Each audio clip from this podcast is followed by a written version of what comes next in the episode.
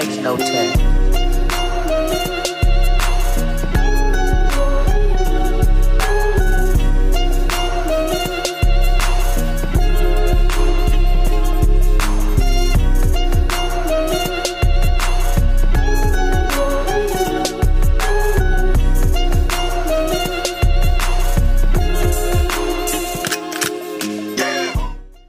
Hey, what is up, good people? Welcome to a brand new episode of The Midnight Drop.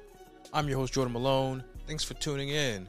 We got some good stuff for you today. We first have the movie review for Borrego and also the review for Euphoria Season two, Episode three that actually came out this past weekend, in hopes that we can get ready for a new episode coming up next weekend for Euphoria.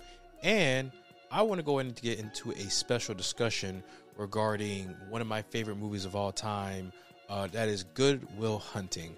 I actually want to go and talk about why I love that movie so much, its cultural significance, and what it really means to me as, you know, as my favorite movie.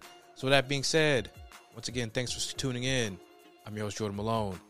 Let's get to it.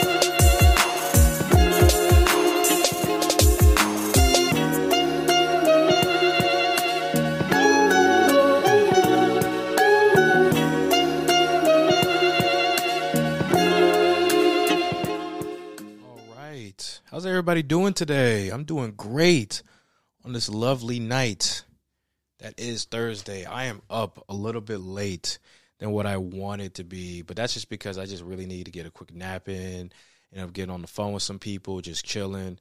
So I'm here right now, man, and it's great to be here. Uh, welcome you all to another new episode of Midnight Drop. Uh, Like I said before, we're going to be doing a movie review, T V show review, and then a huge discussion on one of my favorite movies of all time, Good Will Hunting. And, you know, uh, I think I may have made this announcement the last episode that I wanted to go ahead and separate my slate of films that I was watching all last weekend uh, into two different episodes this week, because I'll be leaving Uh, out of town, and I think I'll try to get it another episode in tomorrow, so I can kind of go ahead and like release that ahead of time. But there are so many movies that I watched, and so many shows that I watched as well, and some other things I wanted to talk about, that I just felt like it was better to kind of separate that in half, and to kind of just make that more content for myself. Uh, and I'm also trying to work on more of just the production. Uh, getting clips out there on my Instagram channel so that more people can uh, check it out. And I'm really, really anxious to try to do more video, because I really want to get that together. I really want to do a lot of cool stuff with it, because I have this really nice camera, that Blackmagic four K, uh, but I really want a camera monitor, and I really, really want to be able to look at myself while I'm filming, while I'm recording, so I can get a sense of how I can speak better to you guys, the audience. Because sometimes I'm really shy when it comes to speaking. Uh, I'm really shy to really just speak on the microphone and look at the camera directly at the same time. And I know that this is a little bit of a problem for me, because I've done public speaking while in college, but I've been off my game a little bit. But hey, man, that's why we keep doing this, man, to try to work better on it, get on this mic. I really feel like these podcast episodes are just another way for me to get better with just speaking. And I feel like that's how everybody should take it in strides. If you're somebody who's not the best at public speaking, or wants to get back on the grind and get better, uh, do a podcast, or at least talk, like pretend like you're talking to an audience through a microphone or through a camera. It actually helps wonders with like not being as shy, or not, you know, being somebody who can just be in awkward situations, I would say. So that's what I would really say with this whole thing with being a podcast. It really helps out with me. Uh, besides that, I gotta talk about some shit um, that I'm just a little bit annoyed of before we get into the movies and T V show reviews. I'm a little bit annoyed of just what what is shown as importance today. Because I stumbled across this little article while I was kind of looking up news of the day and figuring out, you know, what was catching on and stuff. And one of the things that I noticed that really got on my nerves uh, was people just getting mad at the wrong shit. And I don't want to spend too much time on it. This is more like my my opening presser for today's episode, but it's just it seems like people just get mad at the at the wrong shit. There are so many things else in the world that people seem to get really upset on things that don't really need to be given any attention. And that actually goes into this whole this whole argument of like Republicans and conservatives getting mad about Minnie Mouse and shit. Like, I, I know I don't want to make this like a super political show, but it was just so crazy because I've been seeing this for the last uh, couple of years where it seems like they just pick apart like certain things. Like they get mad about a children's cartoon character, or they get mad about a T V show, and that they do something that's different, that's not through their scope, you know, their scope, their lens. And they just seem to make a big song and dance about it. And I'm going to try to see if I can find a video for it because I just saw an article. But essentially, Candace Owens and a couple of other conservatives were just mad that um, Disney, I guess, uh, let somebody redo the outfit of Minnie Mouse. And in theory for them, the new outfit for Minnie Mouse, which is basically this polka dot suit, was going to be a new outfit for the rest of her entire career or whatever. But in all actuality, it was just something that, you know, they were just trying out with Minnie for a couple times and that she's going to keep changing her outfit. But Candace Owens, who's a well-known conservative uh, talk, you know, talk talking head, I, I was going to say talk show host, but more or less a talking head, she's been able to flip this, make her own thing, and uh, get a lot of press from it. I am going to try to find a whole video for it because I feel like it's ridiculous. Oh, Jesus Christ. Oh, my God. Yeah, okay. Here's something I don't like. I really don't like. Every time, I don't even want to try to look this up. Because when I look this up, yeah, when I look this up with her, it just seems like, it just seems like, you know, it's just her own shit. And it's just a whole bunch of arguments and her way and it's biased. And I just, I just don't want that. So I'm not even going to look up the video, but it was this whole thing where she was just talking shit about Minnie Mouse and talking about like they're destroying the, the, the fabric of old society and American values. And it was just like, dude, it's just a fucking polka dot dress, man. Like, I don't really like her as much. I don't think she has the best values. I don't think, uh, I don't think she has the best points. I can disagree with most of them. Uh, I do remember this time where I was first introduced to her where she was, I guess she was at like an H B C U or something. And she was basically just talking uh, with a group with T I, this other female rapper, Killer Mike, and somebody else. And she was booed uh, by so many black people, man. It was crazy. But her and Killer Mike actually had this really dope conversation. And I actually really liked that. And I thought that was the one thing that I can appreciate is that give credit where credit is due. Candace Owens can debate, but that does not mean that she is full of shit sometimes. It's just it's just that. And, oh, boy, I want to be careful what I say here, man, because I don't want to be fucked up. But the things that I just don't like nowadays from news, she's part of it. And I'm not just going to isolate it to just, you know, right-wing news. I'm also going to make it to left-wing news and just a lot of shit.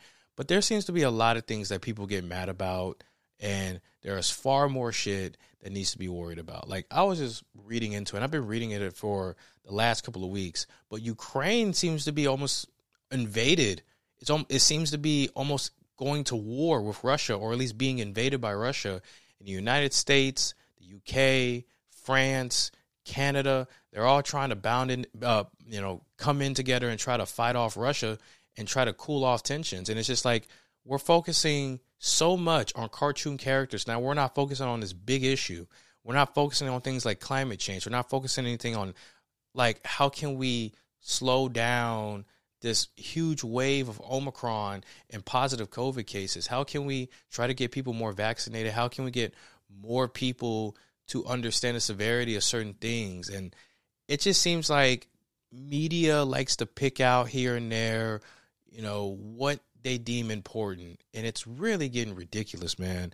I'm not saying it's like the worst thing in the world, but it becomes an annoyance that you just want it to stop, man.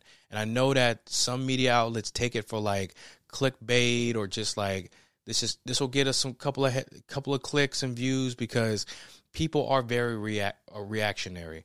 People do seem to get angry when something like that happens, because deep down, we get emotional stuff like our favorite cartoon characters because of nostalgia. And this kind of goes back to what I was saying with one of my discussions was with movies, uh, is that nostalgia hits hard. Nostalgia is like a big, is like a drug. It's like cocaine, to be honest with you. And it's being supplied by Hollywood, uh, where we just can't get enough of it. So when somebody changed that, you know, that nostalgia for us, that they changed the appearance of a cartoon character or whatever, people, you know, they get, people get mad. People have a lot of reactions, man, either good or bad. And that's just something I'm just really annoyed about, because at the end of the day, these cartoon characters aren't real. Yeah, they have, we have feelings with them. We have these certain memories. So I won't, you know, take that away from you guys, including myself. But at the end of the day, they're just characters.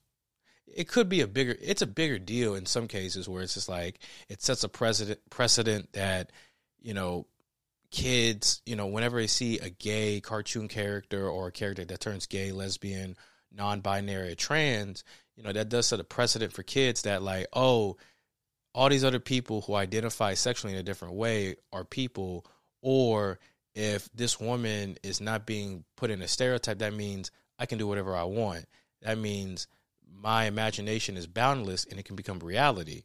And that's something that I hold dear to my heart. But at the same time, you know, for adults that go crazy, especially when they go crazy for like a change with cartoon characters, it's ridiculous. And I just wanted to bring this out. I know this is kind of like off off the rip. This is off topic from what we do here on the Midnight Drop, but it's just something that I just find to be really annoying. And I know I'm talking about it right now, but I just want to go out and just tell you guys, because this will probably be the last time I talk about it unless I'm with a group. And we, I've seen this way too many times. Uh, they made a whole big controversy with Space Jam two, with Pepe Le Pew being cut out uh, because what his actions were were deemed uh, a little, you know, a little pervertish. Uh, there was the whole thing with Doctor Seuss and how they were going to go stop, you know, there were some schools saying we're not going to celebrate Doctor Seuss's birthday because he was a slick racist. And uh, there was one where Candace Owens got mad because uh, I think it was Rover from like the kid, like it was like the Muppet Babies, and like Grover, I don't think it was Grover, I think it was uh somebody else, Gestapo.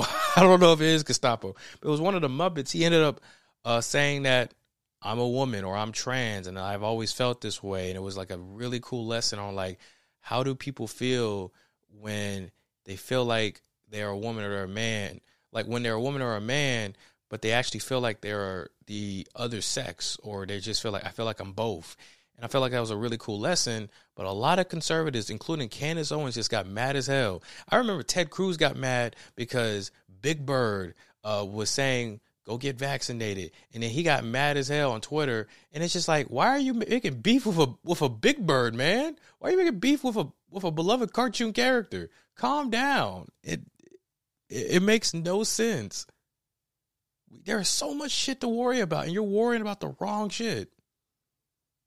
But I digress. This is not a political show. This is this is just coming off my mind because sometimes it's just cool to just talk and just get some stuff out the way. That's just how I feel. And I just saw this because I was like, there's so much shit going on. Like, does nobody realize that the world's all fucked up, climate's changed, COVID, the panoramic's fucked up, and we're worrying about Minnie Mouse wearing a suit. You serious? You know what I'm worried about? I'm worried about you guys following me on my Instagram and following the podcast. I'm sorry. Oh, that was a that was a shameful plug. But nah, uh, if you're new here to the Midnight Drop, you can go ahead and follow us at official underscore T M D podcast uh, on Instagram. And you can follow my personal page at six one five underscore chill. Uh, do whatever you want. If you want to D M me how much you hated my take on what I just said the last fifteen minutes, go ahead.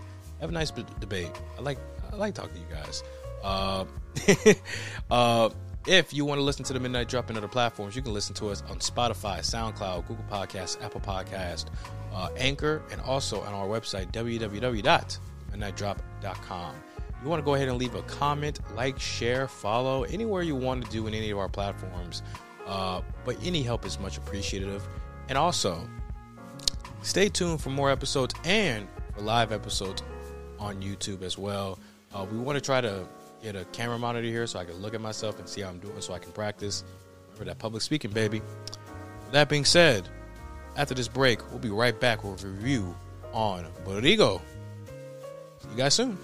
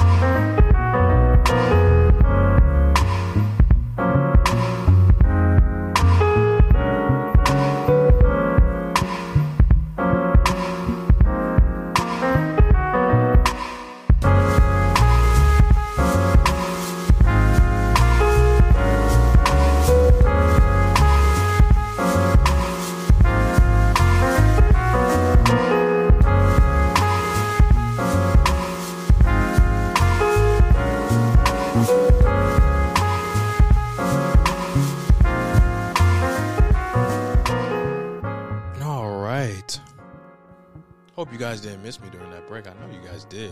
Probably not. I don't know. I don't care. I miss you guys more than ever. But we're back here. Um, there is something else I wanted to talk about uh, during that fifteen minute session I had. Uh, now I'm kind of regretting talking about politics because, number one, uh, whoever listens to this podcast and doesn't agree with my ideals or what I just said, I'm going to get a lot of hate. I don't know. I try to advertise some of these clips. But, um, uh, one of the other things is that I had this really cool conversation uh, with two people yesterday regarding just the explosion of podcasts and the epidemic of it. Uh, not to say that, you know, podcasts are bad. I'm on a podcast right now. Why would I say podcasts are bad and why I'm on a podcast? It's more or less just the certain types of podcasts that are being made out there and just what they mean in terms of their toxicity and shit. And I think y'all know, I, I think y'all know what I'm talking about, but I don't want to go further into it because we got a movie review to go over. And a movie that I spent some good time watching while at work because I spent way too much time watching other movies in the theater or at the comfort of my own home in bed, eating in cinnamon toast crunch like a little baby. But uh, no, we are actually talking about Borrego. Uh, a movie that was actually released both in theaters and on digital. Uh, had more people watch it on digital, though, than in theaters because uh, I did not see a lot of theaters hold this movie for long. But basically what it is is that it's it's another at the wrong place at the right time movie where you follow a young botanist uh, right in the desert. I don't know which desert it is, though, but she's in the desert. And uh, while on patrol late at night, she witnesses a plane crash, and she goes to look for any survivors and finds a survivor, uh, one from Mexico. Uh, but at the same time, also finds some drugs, uh, where she quickly tries to run away, but the drug dealer gets her. And it then leads into a story of them trying to escape and her trying to find him a way out before uh, the guy that he was going to make the drug deal with comes and kills them both and gets his money and drugs. And I can say right now that this movie, I really didn't have it too much on my radar. I had seen some people review it. Uh, it was definitely on my calendar, and I wanted to go ahead and give it a try uh, for a V O D film. It's very easy. These types of films are easy to just knock out. And, you know, there are some good things about it, and there are some bad things about it. And I kind of want to go ahead and take my time to go ahead and tell you guys straightforward about it, because I don't think this will be a quick review. I don't think this will be something to where I'm going to spend a lot of time and go in depth or have a big discussion. It's just my thoughts, pros, cons, here, there. There you go. So without further ado, let's get into the trailer of Borrego.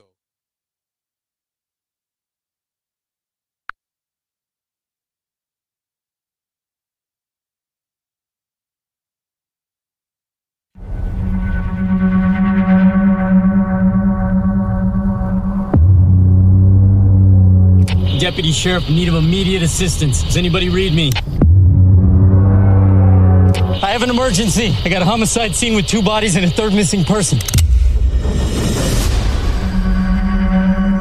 Dad, I was in the desert with Ellie yesterday. Where was she exactly?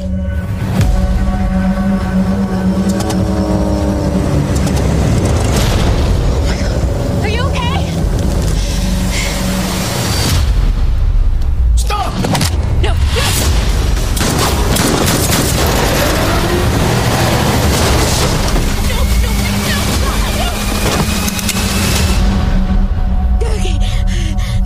The drugs, move! The plane with our product never arrived. This is your problem now. I will take care of it. If we keep walking this way, we are gonna die. We are alone. No one is ever gonna find us here, all right? We're in the middle of the desert. He'll come for the drugs. Who? The monster. Saw your truck driving in the distance. There's never anyone out here. No!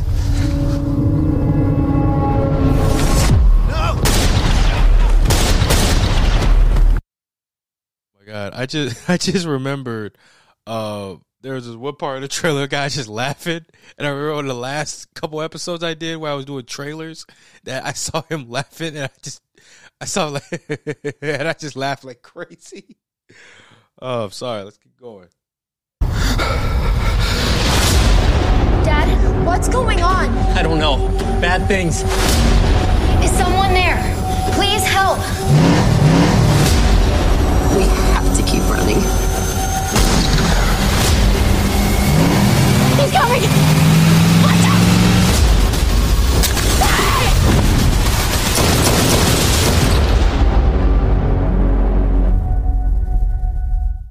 All right, that is the trailer for Borrego. Why I said it like that, but it's directed by Jesse Harris. Uh, I'm gonna just go ahead and just straight up tell you right now, this isn't gonna be a big review, like I said before, and I'll just go right straight into how I felt with the movie. I thought it was okay, but it's leaning to just not as good uh, as you want it to be. When I first saw the trailer, I thought it was just gonna be okay, and it was just that. More of on the bad side. I had more cons than good, actually. But if I had to start off with one of the things I really liked is the cinematography here is really cool. And the direction here is really nice. Uh, I don't know who Jesse Harris is. I don't know what he's done before. I don't know what he's worked on. If I'm actually looking over here, he seems to be pretty young. For a director, thirty-six years old. He's done two movies, Wind in the Night and Living Life. Living Life, uh, he did in two thousand five. Wind in the Night was twenty eighteen. Uh, so that was fairly, that was fairly recent. And I would just tell you this right now, like, the look of this film was really cool. And that's a good and a bad thing, but I'll explain the bad later on. The good with it is just that it just looks cool. It really does feel like they didn't, they used the natural look. They used just the location. They made it feel really genuine. And whenever you see characters pretty much go through it in the blazing sun in the desert, you really feel that because they really are there. And I just think when they did some things with just a lot, they had a lot of one take shots, like no cuts, no additional cuts, anything. And I really appreciated that. It was really cool.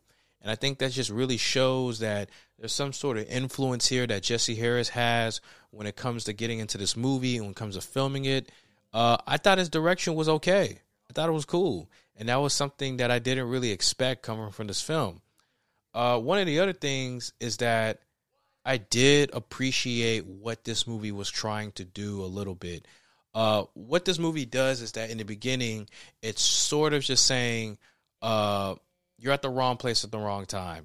And, you know, this main character, uh, who's played by Lucy Hale, who plays Ellie, she is in a predicament to where she's trying to race against the clock before she either gets killed by the person who's kidnapping her or, you know, getting killed by the guy who was also going to kill the guy who kidnapped her, which both of those characters, uh, the one in the plane crash, Leonard Gomez, who plays Thomas, and Jaime Elmerich, who plays Juan uh, Manuel. And I just think what they tried to do in the middle of this film, where they had Ellie and Thomas kind of just have a conversation and get to know each other a little bit more, and just those little moments, I did appreciate what they were trying to do, what they were working on, because it does show that they were trying to carve off a little bit of story and create some complex characters. Was the execution great? No, but we'll get into that. Uh, and I do appreciate that this movie doesn't try to do be doesn't try to be too convoluted. It doesn't try to uh, go crazy in certain things. It's very direct. It's very simple. Uh, botanist doing her job. She goes out to the plane crash, gets kidnapped. You get the rest of your movie where she is with this guy and they're just trying to get to a C.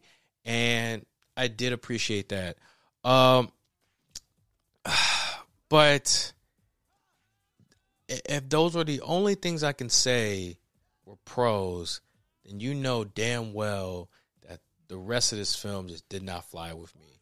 And if there is one thing that I really did not like, uh, was the pacing and just the the lack of character, kind of like the lack of character development or just understanding or connection with characters. I'll say that. And I'll start with the pacing, though.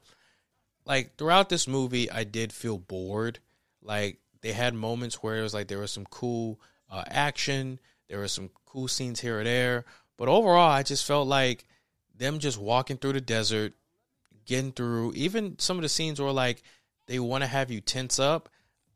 I already knew that they were going to be fine, and I didn't really care too much about that. It was more of just, you know, when are we going to get to this next part? When are we going to get to this? Because you know the movie's going to be pre- predictable. You know they're not going to take any big risk or big chances. So what's the point? And I felt with that, it just kind of caused the pacing just be off. It just felt really slow to me, you know? And, oh, man, when it comes to some of these characters, man, especially your main one, uh, Ellie, played by Lucy Hale, she, I really just don't feel anything with her, man. I just feel like, you know, this is just a regular character who's gets caught up in the fucked up situation, who actually kind of does some dumb shit, actually. Uh, and one of the scenes where she's trying to run away from Thomas after the plane crashes, she does something that you're just like, all you got to do is do this. But the movie is making her do this dumb decision so it can progress. And it's just like, I I don't really want to get behind you after some dumb shit like that. And plus, I guess they try to establish some character with her, with saying, like, you know, there's something about her with her flower tattoo and how she looks at flowers, but that wasn't very well executed. And I think that was the other big problem with this film. Uh, the execution of this film just did not hit as well as the directors or the actors thought it was going to be. Um, for me, it's like I could see some things here and there. Again, I appreciated what they were trying to do in terms of uh, certain characters and certain storylines. But overall, how it was executed with this poor pacing, it just didn't really get with me. Uh, it was like, been here, but done that. And there's nothing way too exciting. Um, if there was anything else to go off on, is that you had two other characters in this film that I just did not like.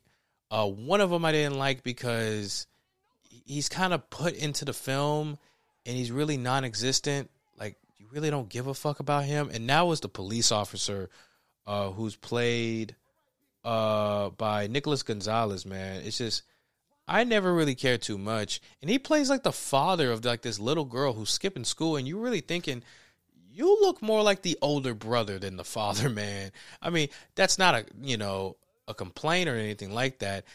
That's just something to point out because, you know, he looks good as hell, man. I'm just being honest. But there was, you know, there are times where he just comes in and you're just like, okay, like you're trying to make us feel invested in you, but I'm not really feeling invested in you at, at all either. And the other character, the little girl, I actually kind of find her to be annoying at times. Like, she just comes up, you know, she's talking about I'm skipping school, all that. And it's just, I just didn't find her interesting or relatable or anything at all. And I felt like that was a wasted opportunity. Um, another big one, another big con with this film is that sometimes I felt like this film, the story was more or less a, like a, an extra thing for it to be, for people to be engaged with a, a glorified sizzle reel of camera shots. Because this is the bad thing with the whole cinematography. Like, the look of this film is really cool. Like, it makes you feel like it's a film. But at the same time, it's like with slow pacing and just with all these slow moments, because they're taking their time getting that right shot of the mountains and the eagle coming in and shrieking and the cactus and the sun blazing on our characters. And it's just like, are you trying to tell us a story or are you just trying to show us how cool of a camera you got right now, fam? And, you know, I just, I just really didn't, I didn't really vibe with that as much because you already have a movie that I'm going to look up the runtime. You already have a movie that I'm, I'm not really feeling anymore. And you want to tell me that, like, we're just going to keep it going with the, these really long shots just to show how, show how cool your camera is. It was like, yeah, man, I'm not, I'm not really into it. It was an hour and forty-two minutes. And I know, like, it's not like a particularly long movie, but the pacing makes it really long. And these shots make it really long too. Like, at some points it just felt a little unbearable. I will say that right now. And if there's one last thing to talk about, the ending of this film just doesn't really feel it at all. It just kind of like ends where the predictable happens. And then also, man, I got to be honest with you, man. That whole message they tried to put in felt way too fucking out of place. If you don't know what I'm talking about, basically at the end of the film, it, it cuts to black and then it tells about like hundreds of thousands of people have died due to fentanyl overdose. And if you want to know more, go to www dot Uh, drugs dot org. And, you know, cool message, but this felt way too fucking out of place because nowhere in this movie, except for maybe one scene, do they talk about, you know, the fentanyl epidemic. And, you know, that one scene where they may or may not talked about it, it was really just about the guy, you know, about the kidnapper saying, I don't want to be here. I lost my job. I want to make sure my family goes well and, you know, make sure my brother's cool and stuff. He helped me get this. Like, yeah, that ending just felt way out of place. So, all that being said, I feel like, Ble- oh my God, Borrego. No, Borrego is a film that if you're just kind of like bored and you're looking for something like on V O D for like three ninety-nine to rent or on Netflix for free, uh, go ahead, watch it. Uh, I've seen some people who liked it. And you know me, if you like it, you like it. If you don't, you don't. Uh, But for me, I just didn't really vibe with this movie at all. There are some things that I could take away and say, okay, this is cool, but overall, it just wasn't for me. So I'm going to give this movie, uh, damn, man, a four out of ten. That's what I'm going to give it right now. Is it my worst movie of the year? Hell no. There are, there are three other movies that are worse than this. But, uh, yeah, man, kind of a disappointment, man. But it's not like I was, you know, going crazy for it. Like I wanted it to be amazing. It is what it is. But that's our first review of the night. Hope you guys are sticking along. Coming up next, we got a quick review of Euphoria Season two, Episode three, and then my thoughts, my reasons to why I love uh, this movie, one of the greatest movies of all time, in my opinion, Good Will Hunting. We'll be right back after this.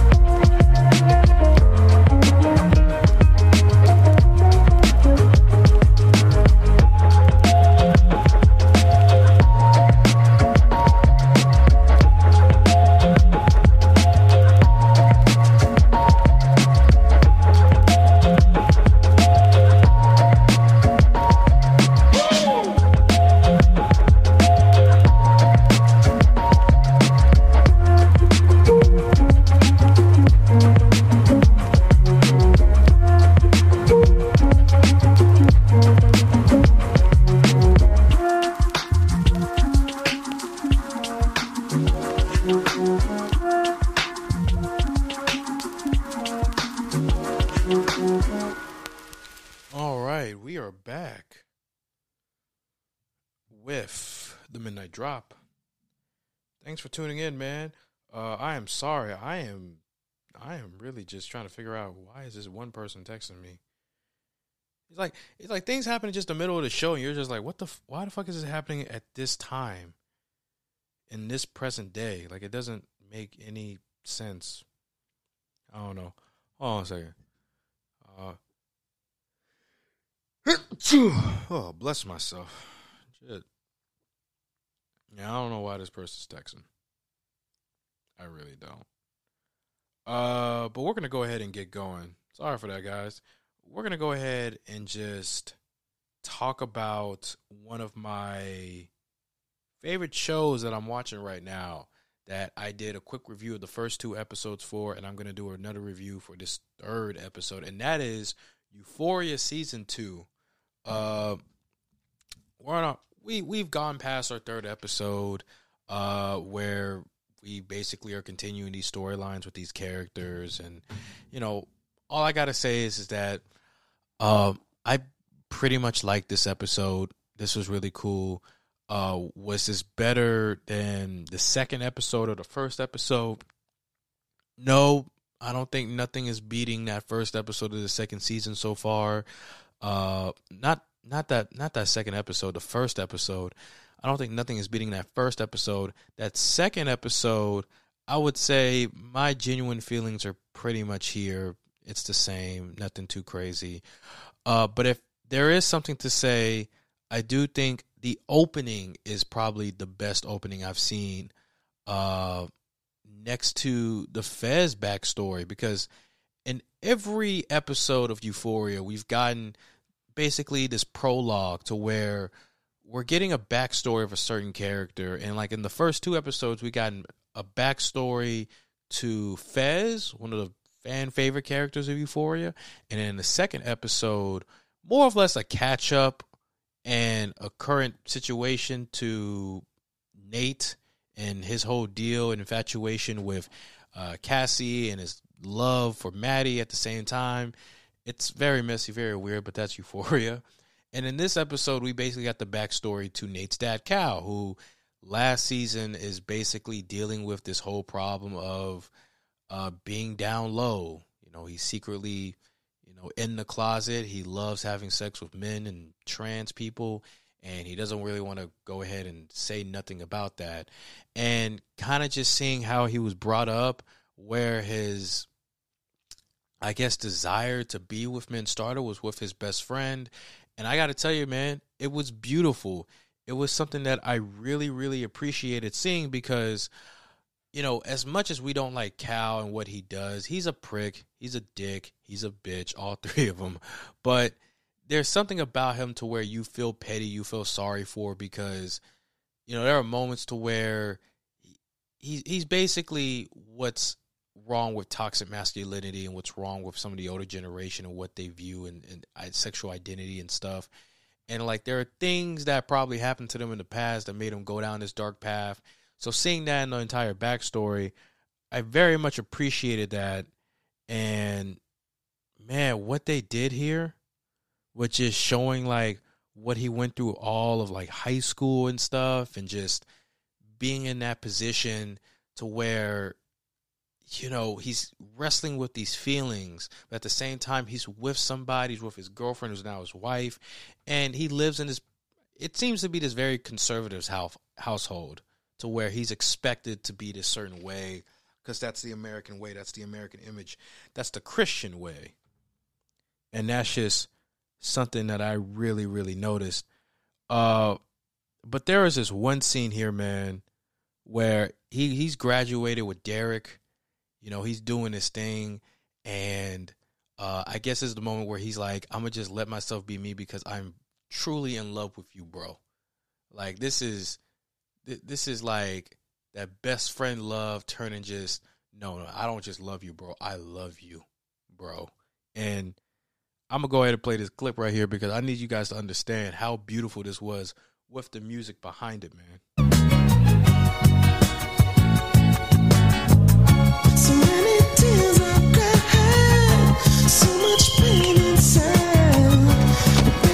Hold on, I'm gonna go ahead and skip it a little bit. That's in the wrestling portion.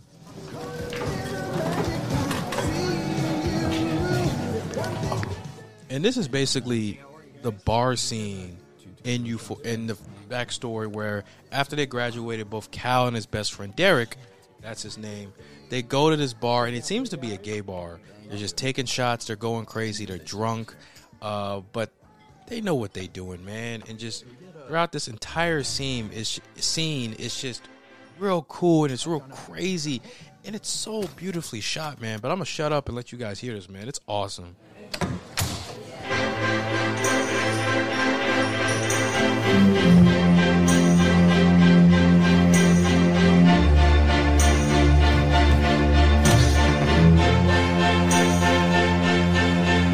Don't ask me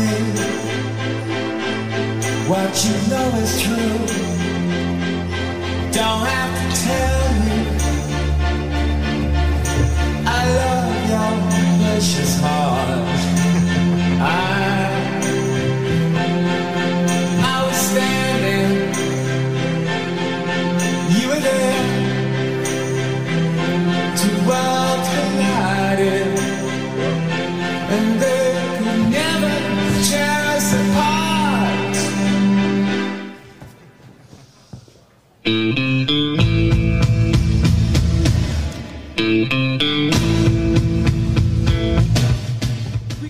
if I gotta be funny, this is basically what a lot of people thought or think what should have happened towards the end of Top Gun. I'm just to be real.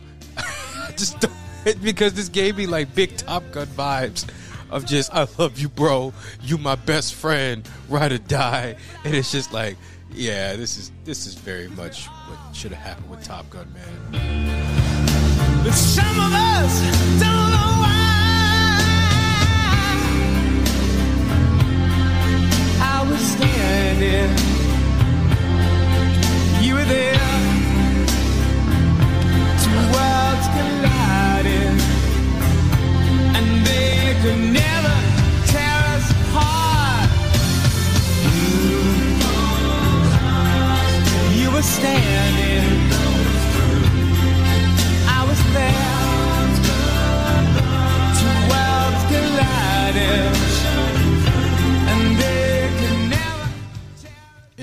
that basically towards the end, they just start making out.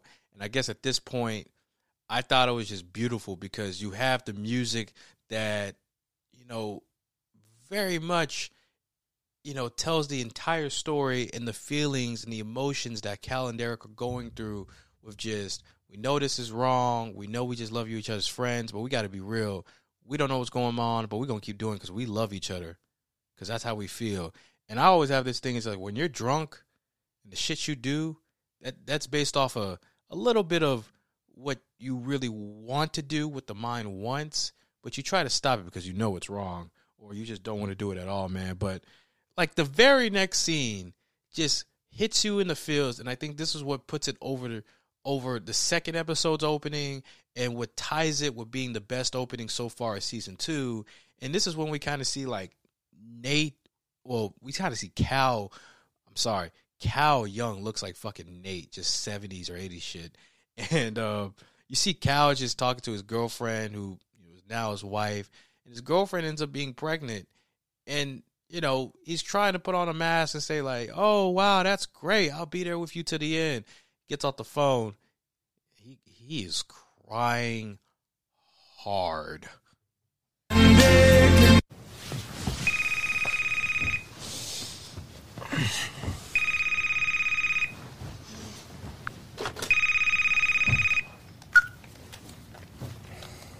Hey. Hey, babe. What's wrong? What? Are you sure? Hmm? Are you sure the test is accurate?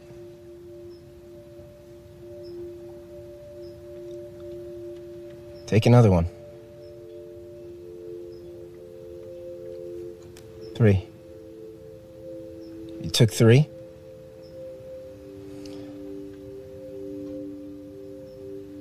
Yeah. Yeah. Of course I am.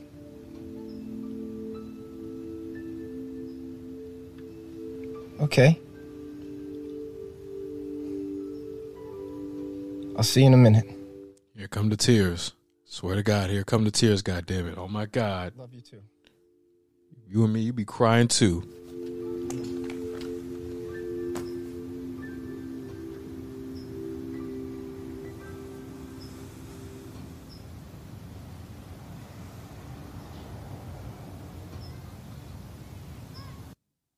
Oh, shit. It didn't even get to the tears, man. It didn't get to him crying, man. Oh, man. It didn't get to him crying. He was, but no, like that whole scene just ends with him just sad as hell, just crying because he knows that, you know, he finally had the time to, to show his true colors and to say, like, I'm happy to be me, but, you know, he can't because, you know, his girlfriend is basically pregnant with his first son, Aaron.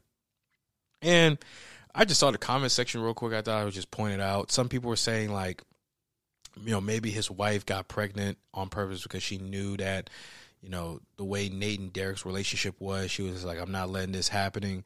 I don't know. That could be interesting. That could be really messy, but I, I really don't know. That would be really crazy. Um, there was another one where it was basically talking about, you know, what if that wouldn't have been Uh, his girlfriend getting pregnant. What if, you know, turns out Derek had AIDS or Derek got killed in a hate crime because people found out that he was gay and he just got the news from his girlfriend. I thought that was the route it was going. I didn't know it was the route. I didn't know they were going the route with, oh, she's pregnant, young, all that. Uh, because that would have been real. That, that would have been really interesting if they were like, oh, the reason why we don't see Derek any of this time or any mention is because, you know, he got killed or he's really, really sick. And that would have showed reason why, you know, Cal is crying. But I guess with that being said, we're probably going to see Derek a little bit later in this season because you don't just bring a character up and just not, you know, not talk about him or you show him a little bit in later episodes. So we'll be anticipating that. But besides that great opening, I mean, I think the episode here was pretty solid. We get the whole dynamic between Rue, Jules, and the new character, Ethan, And was it Ethan or was it Elliot? I keep getting them confused, and I don't know why. But, you know, you're basically getting the new character.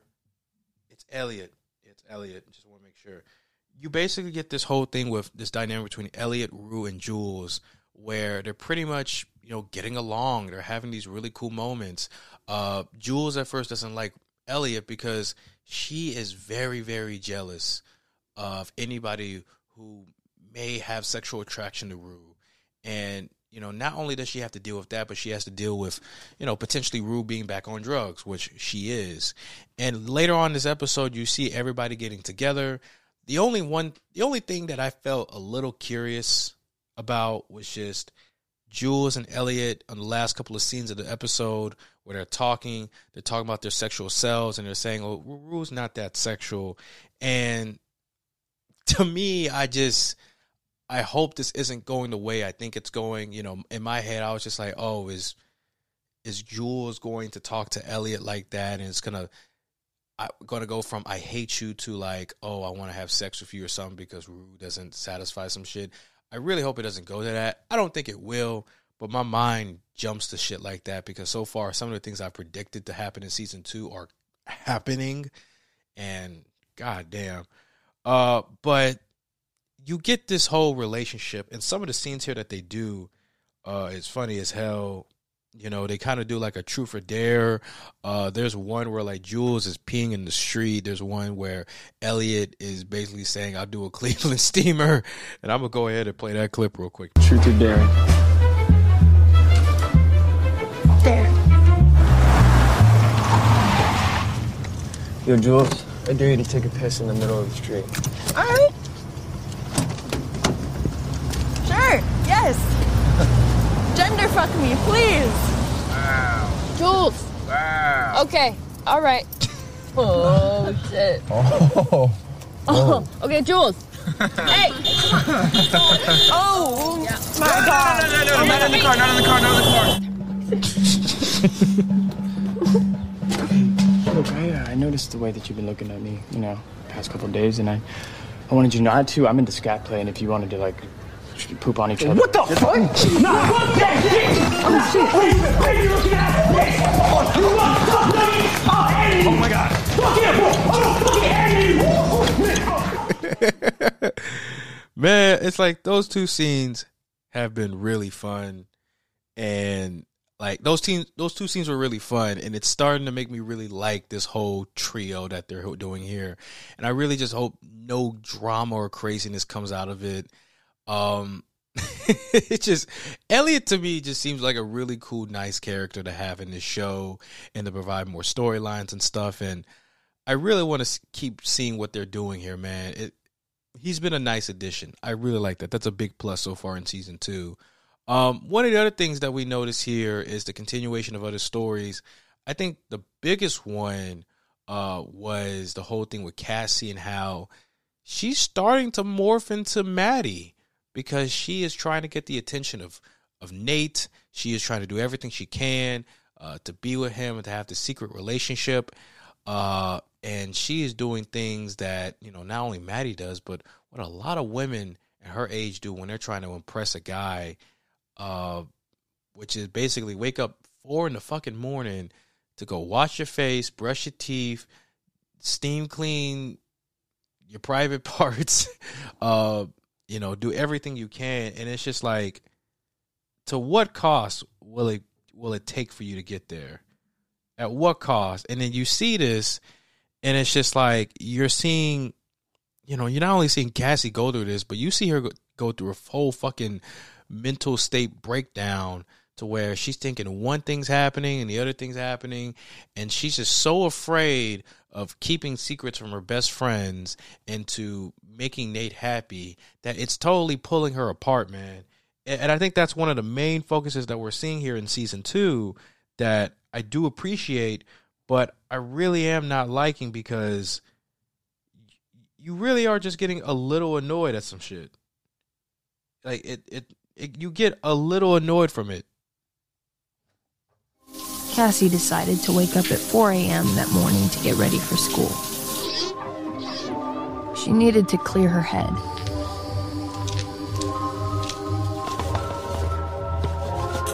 and for those three hours she spent getting ready, she only thought about one thing.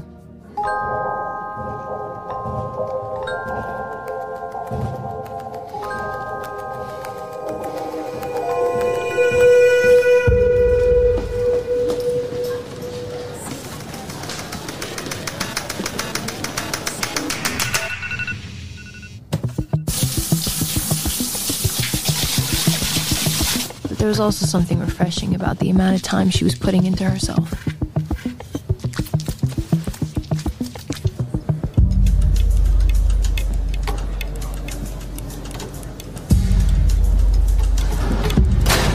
Out of sight, out of mind. Yeah, man. I'm just saying, like, this entire sequence, you're seeing Cassie just basically go high over heels for this guy who is toxic as fuck. And really, you're just begging her to stop and have more self-respect. But, you know, she has this problem. She has attachment issues that we've been knowing since season one, with the whole problem stemming from her father and also in past relationships. And just seeing in this part with one of the most toxic people of the show, Nate, it, you know, it makes for an interesting storyline. But you're just really afraid of what hap- what happens next, man. You're just really, really afraid. But this goes into this one scene that, you know, I liked, a lot of people liked.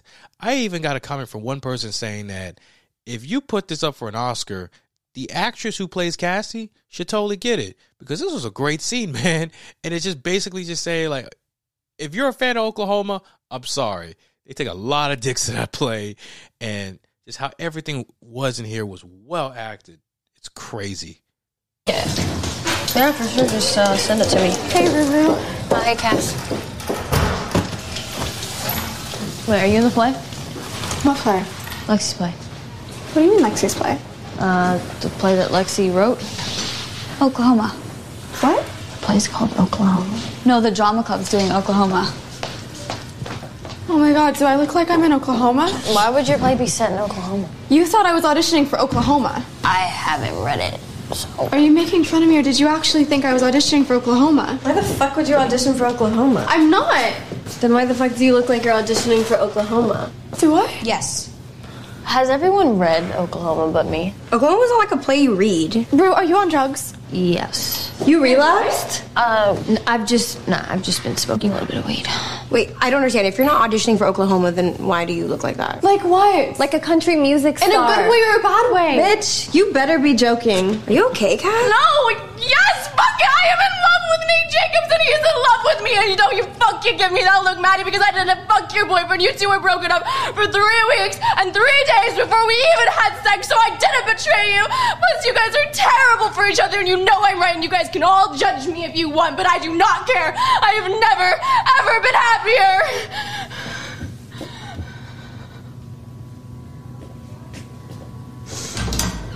But she didn't say that. In fact, it was much weirder. She just stared straight ahead like she's doing now and didn't say a word. That's that's what makes that scene so good, because the comedic timing and everything about it was just spot on, and I really liked it, man.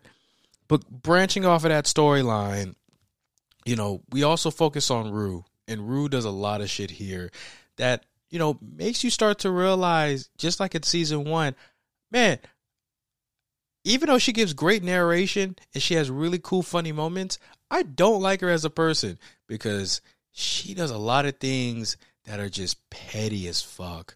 Like in the beginning of the episode, after the prologue, we notice that she's actually starting to do more drugs, such as weed.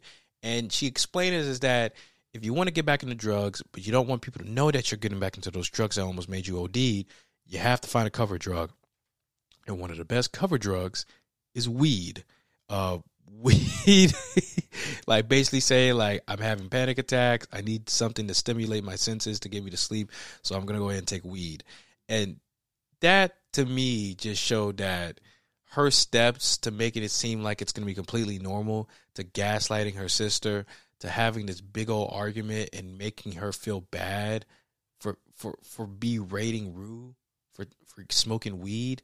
Like, that just shows you a really scummy part of Rue, which is basically her just being an addict.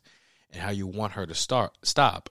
But what, the other big thing that we see here that's going to be a big thing later on in this entire season is that Rue finds out a plan to get more drugs and to sell drugs and to make money to get more drugs. And that is to basically have the smartest, kindest people at her school sell those drugs so that you can make a quick profit and that nobody will ever suspect those nice people selling drugs. Because why would the top A students, the top, the highest graded students in the school actually be doing selling drugs when they're all good to go, man?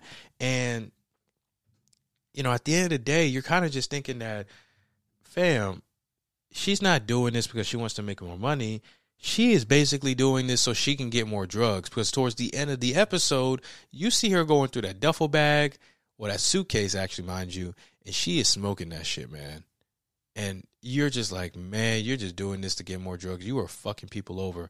But it gets to one scene where you're actually starting to really dislike Rue, and you're really just starting to get mad. And this is when she starts gaslighting Ali, but also bringing up shit that was really close to him, man. And Ali, who's played by uh, Coleman Domingo, one of my favorite actors, uh, he he shows us a side that we haven't seen in a minute. And this reminded me of something from that movie Zola, where he plays the pimp, man. And Jesus, like, the way how it's delivered, how everything ends, you're just left with a mix of emotions. It, but overall, you're just mad, man. You're just absolutely mad. So, Rue, the sixty-four thousand dollars question is, what's in the suitcase? School books. Ah, is that why you're in that getup? You became an honor student. I'm not in the mood for a lecture. Lecture? I'd like to think we have conversations. Yeah, I'm sure you do. Okay, what, did a hornet crawl up your ass or something? What's wrong with you? Uh, man, I'm not trying to hear a fucking lecture, okay, about how my life would be better if I stopped doing drugs or believed in God or Allah or whatever the fuck. Okay, well, you're the one looking like a Jehovah's Witness. I just don't think that there's uh, Bibles in that suitcase. Shut the fuck up, man. Excuse me? Shut the fuck up. Don't play that shit with me. I've always accepted you for who you were, the good, the bad, and the ugly. Jimmy, shut the fuck up. I'm not some parent you can just treat like shit. Yeah, well, good thing nobody's really looking you to be a fucking parent. Yo! Shit, fuck. Oh, no. Oh, no. Fuck this. Uh, what you're about to get here is uh, the examples of an angry, sad, shocked, and unselfish black man who does everything he can to help an addict. And the addict is basically not only gaslighting him, but also just making him feel like shit. Let's continue. Excuse me? Excuse me? When I sit across from you and tell you something about my life, you didn't get to use that shit against me. You cross that line again, we're done. You talk back right now, we're done. One more fucking disrespectful word out of your mouth and we're done. You hear me? Hey, you hear me? Yes, sir. Shit. Oh. Well, what, Ali? You can hear me?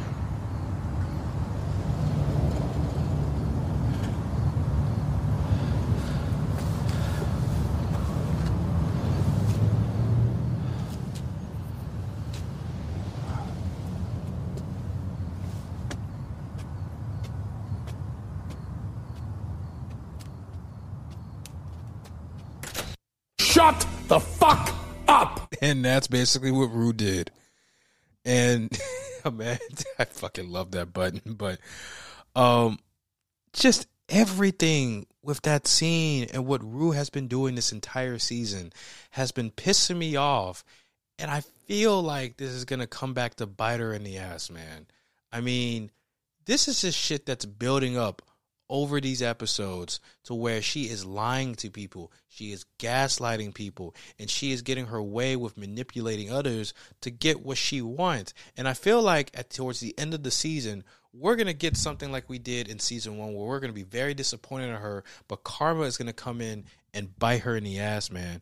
Like, I wouldn't be surprised if she keeps doing this so much that people end up dropping her as a friend. Uh, Ali stops mentoring her and that she's just left on her own. And you know, this is an interesting storyline because it really hits home for a lot of people who, who do shit like this. And this is one of the other aspects of a drug addict, which this show does an amazing job at portraying. And uh, yeah, man, I just I'm just starting not to really like Root as much. And it's not a bad thing. This isn't a bad thing for the show. I really like it. It's just to get me this emotional, like, and the emotional part of me is just saying, like, I really don't like Root doing this. And I hate it when people do this too. So it's just ridiculous. But we, I think if this one last thing to talk about is just the whole Cal, Fez, and Ash, you know, Ash situation where Cal is basically trying to play the tough guy. He's trying to make sure that uh, Fez doesn't fuck up his son. And he's trying to connect the dots. And the whole thing about Cal, Nate's dad, is that he has these discs that are basically him filming him having sex with different men and trans people. And he's figured out that one of his discs is gone. The one that he's had with, spoiler alert, he has sex with Jewel. Yeah, I know, that's fucked up. One of those fucked up things in the show. And it's just, ooh, man, it's just, it's just how this goes down. Not only, we already know that Ash is a G, man. We already know that Ashtray is, is a G, man. But seeing this, where he just calls out Cal's bluff, it's just, it's just crazy, man. I want to go ahead and try to find a scene. If I can't, then it is what it is. There's a, there's a lot of other scenes that I want to go ahead and get into because Euphoria is such a good-ass show, man.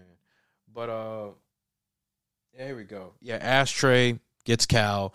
This one right here is just, not only is it just brutal, but you really are just like, man, you want to down, nigga? Get you a guy like Ashtray, man, because he is that nigga. He wouldn't go down without a fight.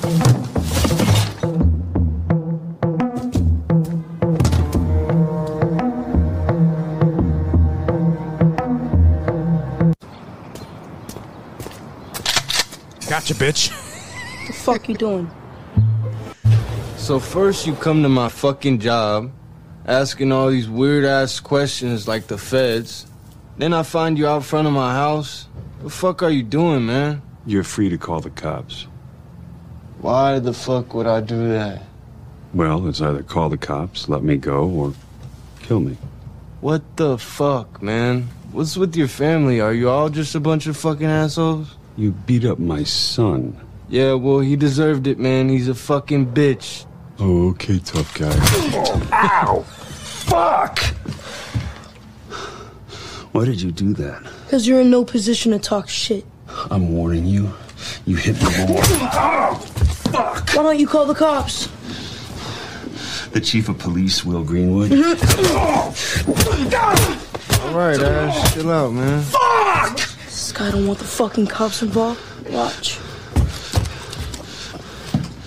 Call the cops. I will. Die, old bitch. Oh. If you got nothing to hide, call the fucking cops. Stop. I'm not fucking Stop. stopping. Stop. I'm not stopping. Call the cops.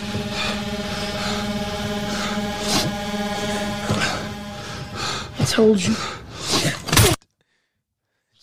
All right. Jesus fucking Christ, man. Like, here's my thing. What made that scene so good was that in the beginning, you, you're thinking that, okay, they're probably just going to, you're going to do like a little comedic thing where they, like they did with the whole, why you dressed like the girl in Oklahoma? And no, this takes a really dark turn because you know, you know damn well, Ashtray can literally kill this man. We just seen him kill a grown ass, kill two, two grown ass men in, in episode one. And you know he's going to come in with that shit, man. So don't fuck with Ashtray and don't fuck with Fez, man. And I felt like what made this so so sweet is that Cal thought he could use his connection as a more or less a, like a, a, a middle upper to upper class man to, to get around with bullshitting these people who are just drug dealers, man. But he realizes that they're not as dumb as they as he thinks. And that's the whole fallacy of just people who just follow like social construct, like social classes, and just thinks that anyone below them is just dumber. And just if you have more connections, you can get a lie. It's like, nah, man, It doesn't always work like that. But that being said, man, those are like my favorite moments from the sh- from the episode. I really like it so far. I mean, season two has done a really good job with its pacing, its filmmaking, its acting, and its storytelling. And I can't wait for episode four. I feel like I can go on for hours and hours talking about this show and its characters. And I feel like I'll spend that on a special episode with other people who've watched it, because I'm just one guy. I would love to get other perspectives on it. But that's just how I feel, man. Like this, this episode, I think if I have to give it a rating, I, I give it like a cool nine out of ten. And it's been fairly consistent. I mean, episode one's a ten out of ten for me. Episode two uh, is an eight out of ten because there were some things I didn't like. But this one right here, it's a nine out of ten, man. I really liked it. It if there was only one thing I just didn't really like too uh, too much is that uh, I am starting to recognize that a lot of the flashbacks and montages are taking up space of the story, and that it's causing, you know, things to be a little bit longer than what they should be. But the only reason it gives a pass for me is that they're entertaining. It tells the story, and the narration there just gets you hooked. I mean, Zendaya is a master narrator in this show, man. So that's the only thing I can say is like a is a is a con for me in season two. But that's it, man. That is it for the review discussion for Euphoria, uh, season two, episode three, man. Really liked last week's last weekend's episode. I can't speak right now. I'm tired, but after this, after this whole commercial break, we're going to go ahead and just talk about why I love my favorite movies of all time, Good Will Hunting. Uh, I don't want you guys to miss this. This will be awesome. Thank you guys for stay- tuning in to The Midnight Drop. My name's Jordan Malone. We'll be right back after this.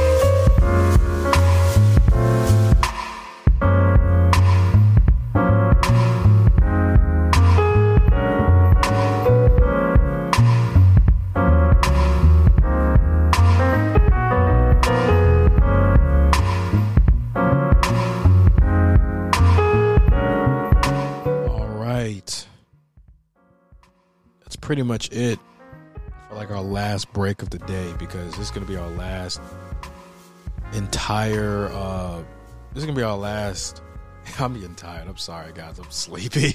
Uh this is gonna be our last uh topic of the day. This is something that I kind of wanted to talk about.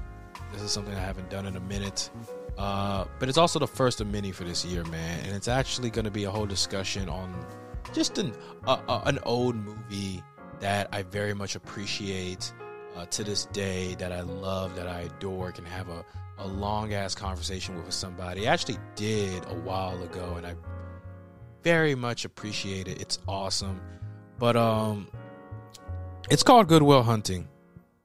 And if you don't know what Good Will Hunting is, and if you don't, then goddamn, you need to get down on that shit, man. Uh, Good Will Hunting is a film uh, that stars Matt Damon, uh, Robin Williams, Ben Affleck, and I want to actually go to see if it was directed by. I've never figured out who was what this movie was, who directed this film, but it's played by you know the three I just men- mentioned: Matt Damon, Ben Affleck, uh, and Robin Williams. It is directed by Gus Van Sant, and it's actually written by Ben Affleck and Matt Damon.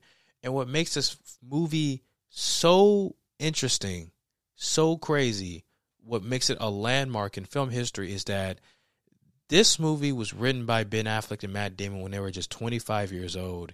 It is considered one of the most well-written stories by two amazing actors to this day, man. Um, I'll give you some background. When I had first watched this film, I was basically in my uh, study room at Morehouse School of Medicine, just on Netflix, studying for exams, and I was just feeling like, man, I need something to pass through the day. So I put on Netflix. Well, before I put on Netflix, I went to Taco Bell because uh, I was hungry as fuck, and I don't usually eat Taco Bell, but at college, I ate the shit out of it. I, I, I did not care, but um, no, I, I, after I went to go to Taco Bell, I came back to the study room and I put on Netflix and I wanted to watch something that was good. And I heard of Good Will Hunting through a lot of, you know, my friends and, you know, just a lot of film critics. It was one of their favorite movies. And I was like, what the hell? I'll watch this and I want to see what it's all about.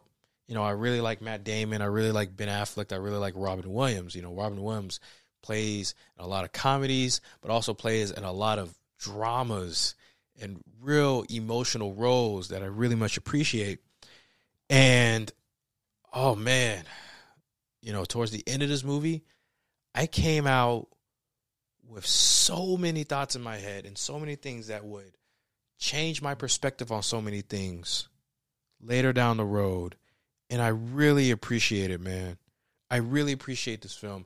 And we're going to go ahead and get started by playing the trailer for Good Will Hunting so you can get a sense of what it's all about. And we'll be right back with this entire discussion.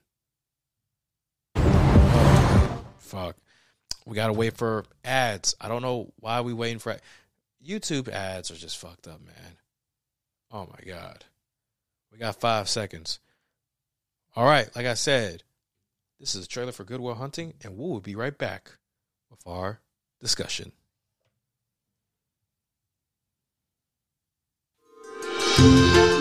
On the campus of one of America's leading universities. There is a problem on the main hallway chalkboard. It took my colleagues and I more than two years to prove it. I'm hoping that one of you might prove it by the end of the semester. The most gifted mind to ever enter its classrooms. This is correct. Who did this? Jesus Christ, these trailers look pretty bad. I'm sorry. It's just, I've never watched a trailer for this film. But goddamn, this this trailer is giving me huge, like, nostalgia vibes, man. In a world. It's just like, what the fuck? But let's continue, man.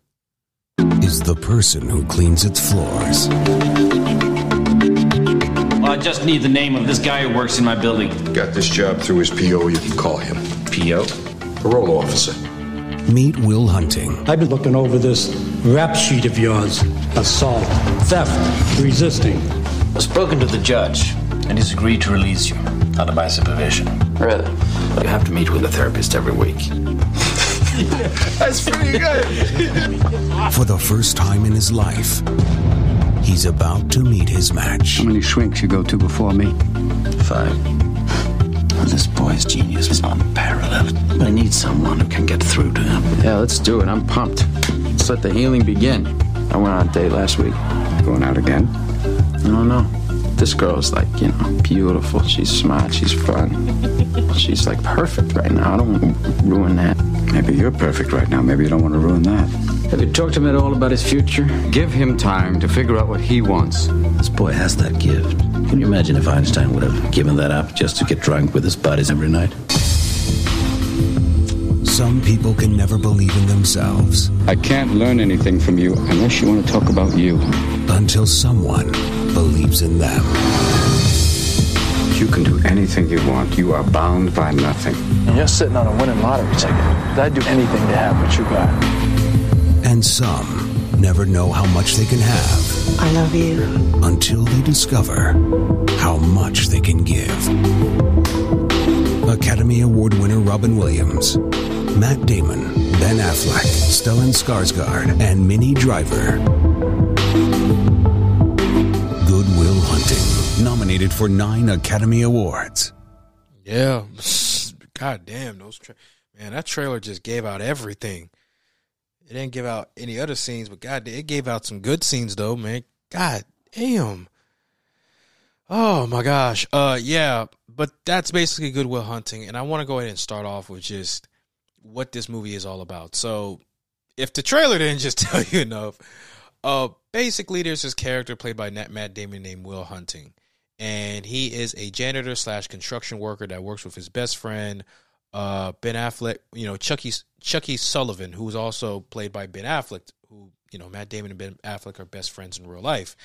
And, you know, essentially, Will Hunting is, you know, while he's working as a janitor, he's solves one of the hardest math problems that even it took years uh, for a professor at M I T to fix and stuff. And, you know, he, he, the, the professor ends up finding out that Will is a genius and that he wants to go ahead and use him to be just like the professor, just like him himself, where he wants to use his gifts to get him all the riches in the world so that maybe he can get some notoriety too.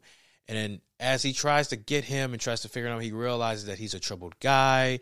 He has some stuff going along. He's very sarcastic.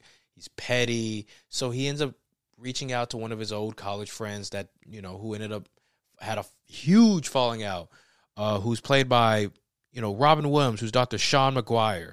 And Doctor McGuire and Will end up having this huge conversation while at the same time, uh, Will is in his relationship with Skylar, who's played by Minnie Driver. And throughout this entire movie, you're getting basically the unpacking of Will Hunting's personality, his issues, and the things that he strives for in his life, while also understanding more of certain characters like Chucky, Doctor McGuire, Professor, like Professor Gerald Lambeau, who's played by Stellan Skarsgård, including Skylar in some cases. And if there's one thing that gets me in this film, is that the storytelling in here is one of the best stories that I have seen in a very long time, and it will always hold up in time as well, because not only is it good and it's a compelling story, they may have some predictable routes, it's a very relatable and relevant film today. You know, when you look at it, you're looking at a film that, well, not looking at it, you're watching a film that it's relatable to you, because in some situations you're seeing Will kind of just saying, I don't know what I want to do in my life. And that you at one point didn't know what the fuck you wanted to do in your life, right? You thought that you could just settle doing an ordinary job, just doing this and saying, I'm going to go forward with it. And, you know, You know, today you would say it's not that relatable because we have more people trying to be entrepreneurs. We have more people trying to uh, go for the gold. But I would say that's just what you see in social media and what you see in other places. There are definitely a lot of people who are just settling for just what they want to do because of either some shit that happened to them in the past, or they really think that they want to mount it to anything else and that they're just fine where they're at. And what this movie does, the story here, is just really good at showing that out. You want to disagree on that, fine. Okay, let's let's disagree on that. You can agree on this, though.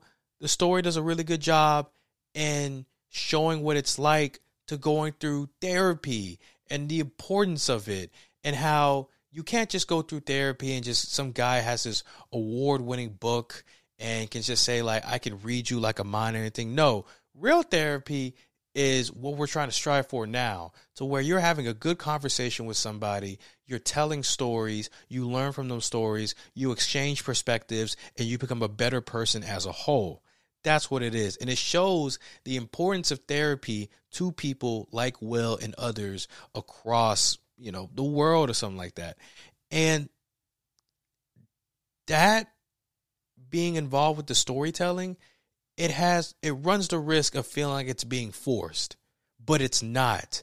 It's very smooth. It's very fluid. It goes through and it really just goes at it. It, it goes at it to, to progress the story, but to make you just sit down and just think like, shit, have I been in that situation before? Like, you start feeling for these characters because you're really just like, I really want Will to get the help he wants. I want him to understand Doctor McGuire. I want him to listen to him because he's just being hard-headed as hell.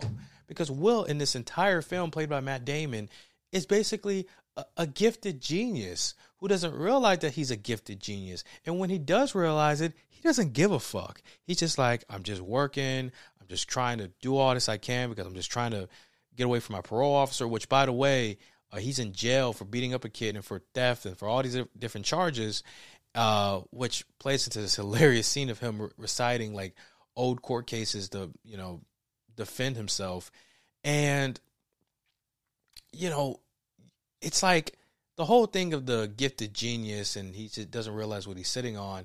That may not be too relatable because there's not that many gifted geniuses, but there is a point where you can say it's relatable to where you have either met somebody or you may have like a brother or a sister or your your parents know somebody, or it's just like, yeah, they, they were really smart. They could do a lot of good things, man, or they were good at this one thing, but they didn't really give a fuck. They were just cool with what they wanted to do, and they knew they were good at it, and they just didn't give a fuck.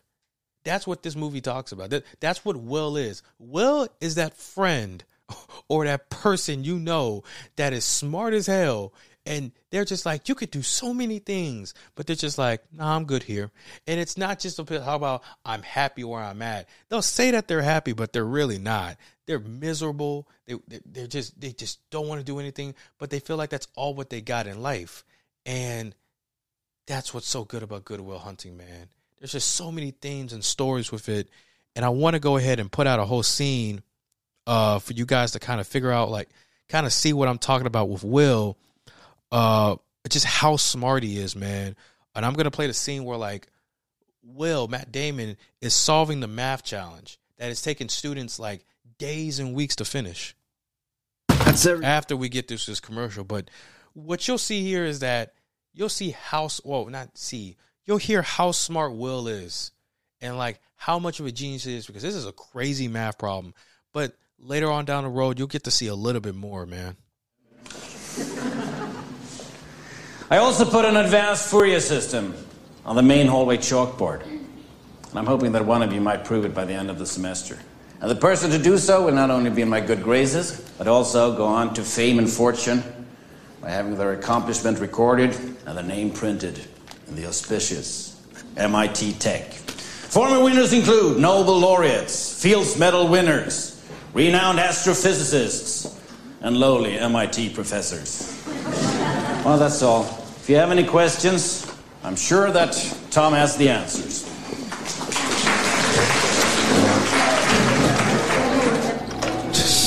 Fuck Tom, by the way.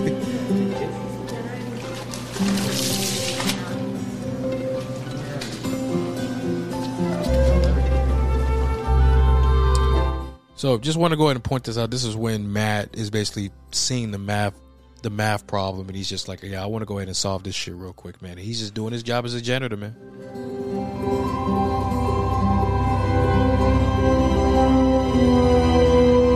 Hello? Yes? I'm in your Applied Theories class. We're all up at the Math and Science building. Come here. It's Saturday. Unless you want to have a drink with me tonight. Ah, uh, shit. Wait a minute. But that, you can't be doing that shit nowadays. God damn.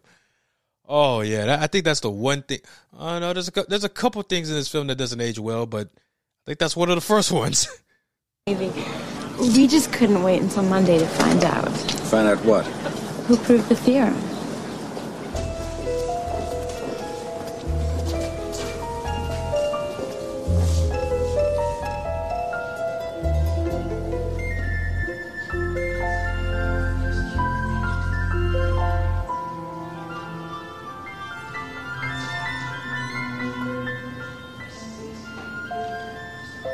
This is correct.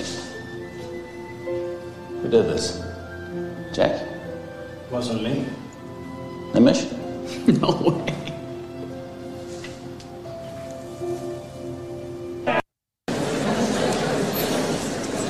Is this my imagination, or has my class grown considerably? Well, by no stretch of my imagination do I believe you've all come here to hear me lecture, or rather to ascertain the identity of the mystery math magician. So without further ado, come forward, Silent Rogue, and receive thy prize.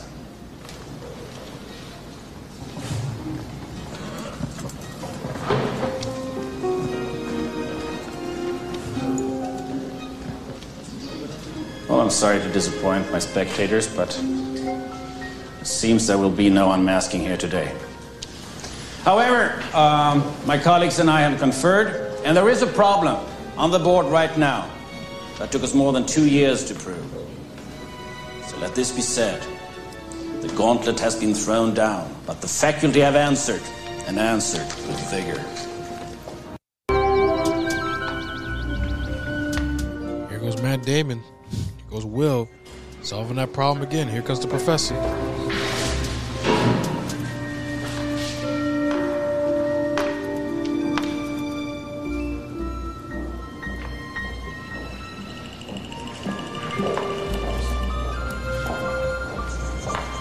Sorry. What do you do?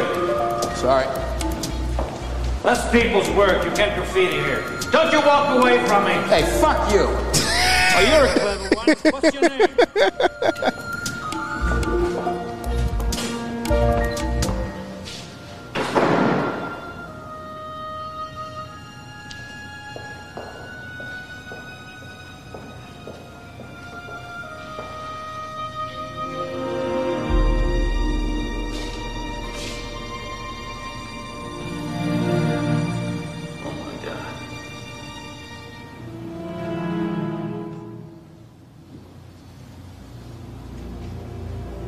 Right. And that's basically how we get introduced to this this whole thing, that he's a he is a gifted genius. He's able to do so many other things, and then the professor is just like, wow, I assumed that he was just a lowly janitor who didn't give a fuck. But no, I'm dealing with somebody who is crazy smart and should not be in the in the position that he is in anymore. That that is that is something. And I won't say it's one of my favorite scenes because it's just something that just sets up the entire story. But one of my favorite scenes that shows how smart he is and how his character is as a whole throughout this entire movie, in the be- including in the beginning, is him at the bar. And I feel like this is the one where it's like you have a very memorable scene on top of other memorable scenes that you are just going to be like, wow, I this is not only hilarious, but it hits home. And I'm not going to play the whole clip because I want to be able to, you know, I don't want to show you guys the whole entire fucking movie, but, you know, set the scene. Matt Damon's here, just here chilling, you know, with his best friends. They're going to this M I T, I think it was a Harvard or a, it was a Harvard bar. And, uh, you know, they're trying to act smart, but turns out there's this one dude who's a grad student and he's just like, I'm going to expose the fuck out of you. And then it's just being a snobby prick. But here, this is Will's response when it comes to defending his friends and towards a snobby prick like who we see right now. Insight into the evolution of the market economy in the southern colonies. My contention is that uh, prior to the Revolutionary War, the economic modalities, especially in the southern colonies, could most aptly be characterized as agrarian pre-capital. All right, of course that's your Hang contention. On a You're a first-year grad student. You just got finished reading some Marxian historian, Pete Garrison probably. You're going to be convinced of that till next month when you get to James Lemon. Then you're going to be talking about how the economies of Virginia and Pennsylvania were entrepreneurial and capitalist way back in seventeen forty. That's going to last until next year. You're going to be in here regurgitating Gordon Wood, talking about, you know, the pre-revolutionary utopia and the capital forming effects of military mobilization. Well, as a matter of fact, I won't, because Wood drastically underestimates the impact Wood of social... Dis- Wood drastically underestimates the impact of social distinctions predicated upon wealth, especially inherited wealth. You got that from Vickers. Work in Essex County, page ninety-eight, right? Yeah, I read that too. Were you going to plagiarize the whole thing for us? Do you have any thoughts of, of your own on this matter? But you, is that your thing? You come into a bar, you read some obscure passage, and then pretend you, you pawn it off as your own, as your own idea, just to impress some girls, embarrass my friend. See, the sad thing about a guy like you is in fifty years, you're going to start doing some thinking on your own, and you're going to come up with the fact that there are two certainties in life. One, don't do that. And two, you dropped one hundred fifty grand on a f***ing education you could have got for a dollar fifty in late charges at the public library. Yeah, but I will have a degree, and you'll be serving my kids fries at a drive-thru on our way to a skiing trip. Yeah, maybe. Yeah, but at least I won't be unoriginal. But, I mean, if you have a problem like that, I mean, we could just step outside. We could figure it out. Oh, man, there's no problem. It's cool. It's cool? Yeah. Cool. Yeah. Alright, it's cool. How you like me now? My boy's awake and smart. Yeah, that's a, that's a great scene, man. And we have so many more to go through. But like, what it is, it you're sitting there, you're watching this. You're not only laughing because it's, because Will Hunting is schooling this guy, but you're also there. You're realizing, wow. Like if you're at college right now, undergrad or grad, you're realizing, wow. A lot of the classes you're taking, you don't have to go. You don't have to go through this shit. You can just read a book, go to the library, read, or as in this case, go to the internet. You know, go through some research articles, go through some online textbooks, watch some videos on YouTube. Gee, you can do online classes, and you don't have to pay as much money as it is going through two to four, like you know, four years of undergrad, two years of graduate school, two and a half, depending on your, you know, your program, and just having to spend all this money on stuff that you really, really don't have to know.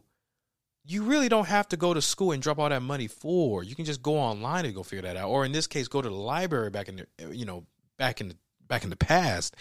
And, you know, for me, it just really hit home because, you know, Morehouse is expensive as fuck, man.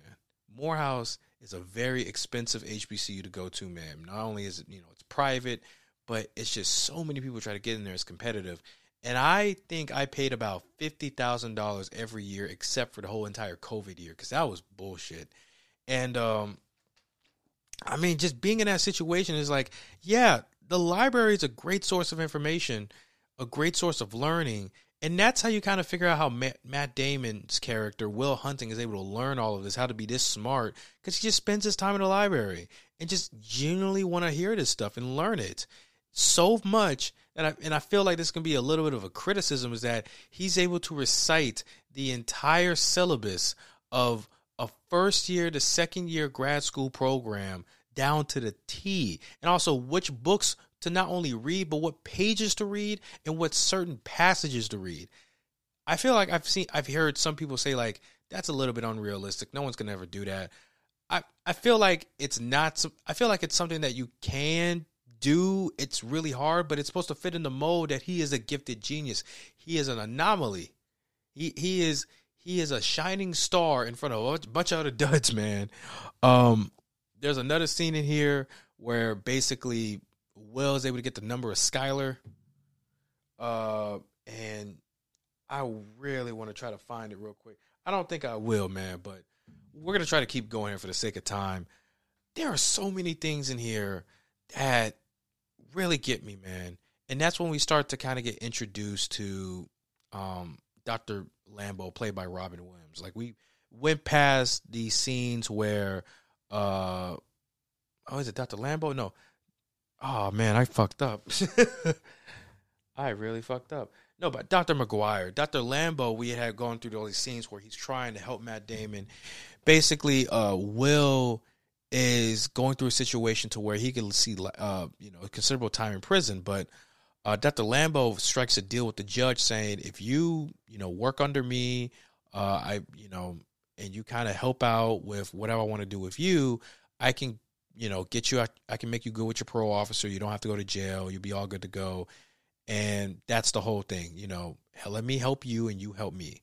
And, you know, you go through all these different scenes to where, you know, Doctor Lambeau is trying to get different uh, psych, you know, psychiatrists to help him out. And he's just like, he's a lost cause. So then Doctor Lambeau goes after Doctor McGuire, one of his old friends from M I T, who ends up becoming a psychology professor at a community college. And it's supposed to be the stark contrast between Doctor Lambeau, who is a, you know, he says he's a lowly M I T student, but uh, M I T professor, but really he's like one of the best professors they have at that program, at that school. While Doctor McGuire, with all the knowledge he has, chooses to only just teach people who are just getting an associate's degree or just want to take one class and that's it, just so they can get through for their jobs at a community college. And you see this, and you're already fascinated because, number one, it's Robin Williams, who's one of the best comedians and actors around that time, who was on a roll with movies like uh, The Dead Poets Society. Uh, and and it's just seeing him in this role, interacting with other with other characters, was just a sight to behold, man. Uh, I want to try to get to the earliest scenes of this whole movie and just get you a sense of what it's all about, just what he is. And there's that one point where Will meets with Doctor McGuire, and Will is having this whole knack to where it's just like, okay, I can read you like a book. I can do this to you, and it would just show that your work is meaningless. And, you know, he ends up getting fucked around, and Will is just like, oh, this is going to be a little harder than I thought. But then he makes a quick dig to McGuire that's just like, man, it's petty as hell. And one of it is just, he makes a whole thing about his about his wife. And if you don't know, in this movie, Doctor McGuire is, you know, is kind of suffering from, like, he suffered through a huge loss, and that was the loss of his wife uh, due to her being really sick. And you're seeing this throughout the entire film where he has stories about her, but this is one of the first big conversations that, you know, Robin Williams and Matt Damon had in this movie, and it's a sight to behold. And again, another great scene in a collection of great scenes. Let's get into it, man. And that Miramax. So what's this? Good taster's choice moment between guys. This is really nice. You got a thing for swans? Is this like a fetish? It's something like maybe we need to devote some time to. I thought about what you said to me the other day about my painting. Huh? I stayed up half the night thinking about it. Something occurred to me. Fell into a deep, peaceful sleep, and haven't thought about you since. You know what occurred to me? No. You're just a kid. You don't have the faintest idea what you're talking about. Why, thank you. It's all right. You've never been out of Boston. Nope. So if I asked you about art, you'd probably give me the skinny on every art book ever written. Michelangelo. Know a lot about him. Life's work, political aspirations, him and the Pope, sexual orientation, the whole works, right? I bet you can't tell me what it smells like in the Sistine Chapel. You've never actually stood there and looked up at that beautiful ceiling. Seen that. If I ask you about women, probably give me a syllabus of your personal favorites. You may have even been laid a few times.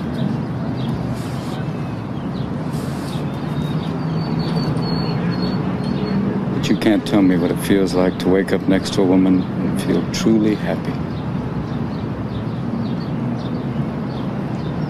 You're a tough kid. When I ask you about war, you probably uh, throw Shakespeare at me, right? Once more into the breach, dear friends. But you've never been near one. You've never held your best friend's head in your lap and watch him gasp his last breath looking to you for help. I ask you about love, you probably quote me a sonnet. But you've never looked at a woman and been totally vulnerable. Known someone that could level you with her eyes.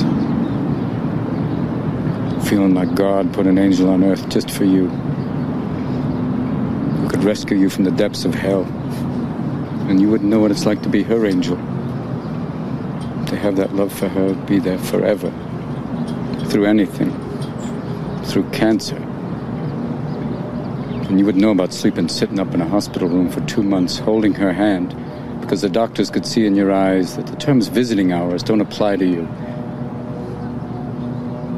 You don't know about real loss, because that only occurs when you love something more than you love yourself. I doubt you've ever dared to love anybody that much.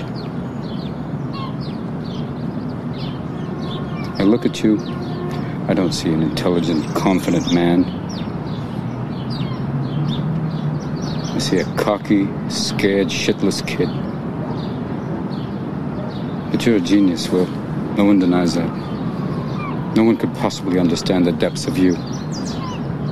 But you presume to know everything about me because you saw a painting of mine. You ripped my fucking life apart.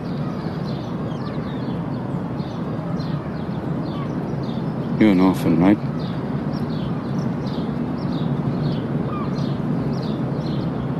Do you think I'd know the first thing about how hard your life has been? How you feel? Who you are? Because I read Oliver Twist. Does that encapsulate you? Personally, I don't give a shit about all that, because you know what? I can't learn anything from you. I can't read in some fucking book. Unless you want to talk about you, who you are, then I'm fascinated. I'm in. But you don't want to do that, do you, sport? You're terrified of what you might say.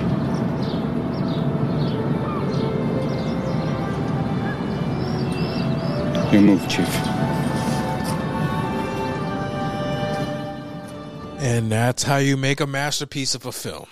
Just by having scenes like that. Because you keep going on and on and on with scenes that are that good. And it's not because it's it's so big on a dramatic scene, on the on the drama. It's not too big on the dramatics. It's not too big on the spectacle. It's really just all about how do you use great dialogue to deliver a message and to bring something that not only makes you feel tense, but makes you feel so satisfied to what's going to happen towards the end. What does happen towards the end, mind you. And I guess that's one big thing I love about this movie is the dialogue. The dialogue here is so good, and it just shows how well written this script and this story is from both of these actors, Ben Affleck and Matt Damon, at such a young age. And I think it's kind of like, if I compare this to basketball, it's kind of like the whole thing with Jayson Tatum when he was just playing, you know, Jayson Tatum, the small forward for the Boston Celtics, when he was just playing with the Boston, well, I was about to say Boston Celtics twice, when he was just playing with them, and it was his first couple of years. He's like, he's like, he's only twenty years old, or he's only nineteen years old. This man is a beast. That's what it felt like when this movie first came out with Ben Affleck and Matt Damon writing it. It's just like, they're just twenty-five. How is this possible? Because there are so many people who work their entire lives to get a script like this, to get an amazing movie uh, made based on something they've writ- written. And Matt and Ben were able to do this uh, in a short amount of time, and it's so good, man. It is so, so good. You know, I'm on a roll, man. I want to keep going and talking about scenes uh, that, that really hit home.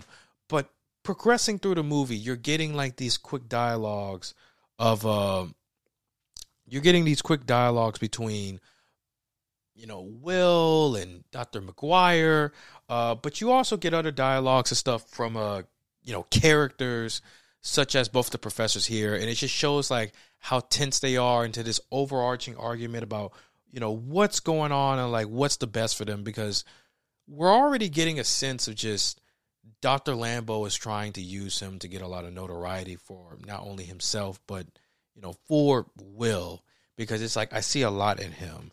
It's like, you don't deserve to be in this position. You don't deserve to be poor. Like, be up here with me where we're making a lot of money and we're we're allowed to be all good and stuff. And and that just says a lot to just, it just says a lot to like why, like, like ulterior motives and just, are you doing this out of the goodness of your heart? Or are you doing this because there's something in it for you? Or is it a mixture of both? Because for me, it feels like a mixture. You know, Doctor McGuire, he, Doctor Lambeau, I'm sorry, is, I guess, shown as an antagonist for this entire film. But I don't really think he is an antagonist. I really feel like he's just another character. There is no protagonist or antagonist in this film. It's just a group of characters just living out their lives and playing roles. And I think for Doctor Lambeau, played by Stellan Skarsgård, he is somebody who is playing the role of, you, we are trying to make sure we get him to where he needs to be because Will, mind you, to be specific, we're trying to get Will to a position like I am because I see a lot in him. He is a gifted talent. He can do so much work, so much work for the world. But then you get to the argument of Doctor McGuire, where it's just like, no, we don't need to, we don't need to help him just so that he can do a lot of things and just be like you, because you're not all that great, mind you. We want to help him so that he can be a happy human being, a well-off human being that can love, live, and laugh. Because you just went from this whole big thing where Doctor McGuire just chews on Will, and it's just like, you may be one of the smartest people in the world. You're gifted. We'll give you that. But things you haven't realized, that you don't know how, what really love is. You don't, you haven't really felt the world. You've never been outside of Boston. You haven't been out there. Like, you're book smart. We get it. You're book smart. You're talented, but you're not, it's kind of like you're not street smart. You don't realize what the world is out there. You have so much more to learn. And it's just like, we want to help you learn, but we also need to help you into becoming a whole human being and getting down to the root of your problem, why you feel this way. And there are two scenes that get into this whole dynamic between Doctor McGuire and Doctor Uh, Lambeau. And I'm going to play the first one where they're basically at a bar and they just have like a whole debate. Oh, hold on, there's a commercial. Oh, there's going to be a commercial for a movie I might go watch this weekend. Bet. That's totally off topic, but yeah, man. We're just going from scene to scene to scene. I know I said I didn't want to show you the whole movie, but you you got to get a sense of how good this movie is by listening to these scenes and listening how good a dialogue is this. Because I swear to God, like, I really want to make sure I do this in video format again and, and just go it over with other people, man. Thanks, dude. Yeah, thank you. So you don't get sticky fingers. Tim, can you help us? We're trying to settle a bet. Uh-oh. You ever heard of Jonas Salk? Sure, cured polio. You've heard of Albert Einstein? How about Gerald Lambeau? Ever heard of him? No. Thank you, Tim. So who won the bet? I did. This isn't about me, Sean. I'm nothing compared to this young man. You ever hear of Gerald Lambeau? In nineteen oh five, there were hundreds of professors renowned for their study of the universe, but it was a, it was a twenty-six-year-old Swiss patent clerk doing physics in his spare time who changed the world. Can you imagine if Einstein would have given that up just to get drunk with his buddies in Vienna every night? We all would have lost something. Tim would never have heard of him. Pretty dramatic, Jerry. No, it isn't, Sean. This boy has that gift. He just hasn't got the direction, but we can give that to him. Hey, Jerry, in the nineteen sixties, there was a young man graduated from University of Michigan, did some brilliant work in mathematics, specifically bounded harmonic functions. Then he went on to Berkeley, was assistant professor, showed amazing potential. Then he moved to Montana, and he blew the competition away. Yeah, so who was he? Ted Kaczynski. Never heard of him. Hey, Timmy! Yo! Who's Ted Kaczynski? Uniball. That's exactly what I'm talking about. We gotta give this kid direction. Yeah. He can contribute to the world, and, and we can help him do that. Direction's one thing. Manipulation's another. Well, right? Sean. You have to let him find Sean, I'm not sitting at home every night twisting my mustache and hatching a, hatching a plan to ruin this boy's life. I was doing advanced mathematics when I was... When I was eighteen, and it still took me over twenty years to do something worthy of a Fields Medal. Well, maybe he doesn't want what you want. There's more to life than a fucking Fields Medal. This is too important, Sean.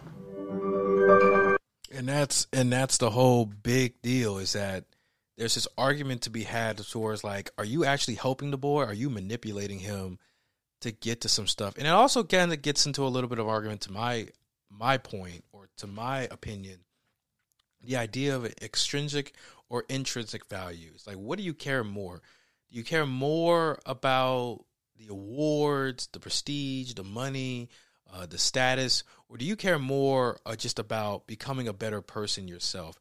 Uh, becoming more well in, in terms of your being. More have a better well-being, I guess. Uh, being more aware of your surroundings, your environment, and to understanding the fallacies of your own self and also humans. And, and kind of learning from that and being a better person down the road for not only others, but for yourself, importantly.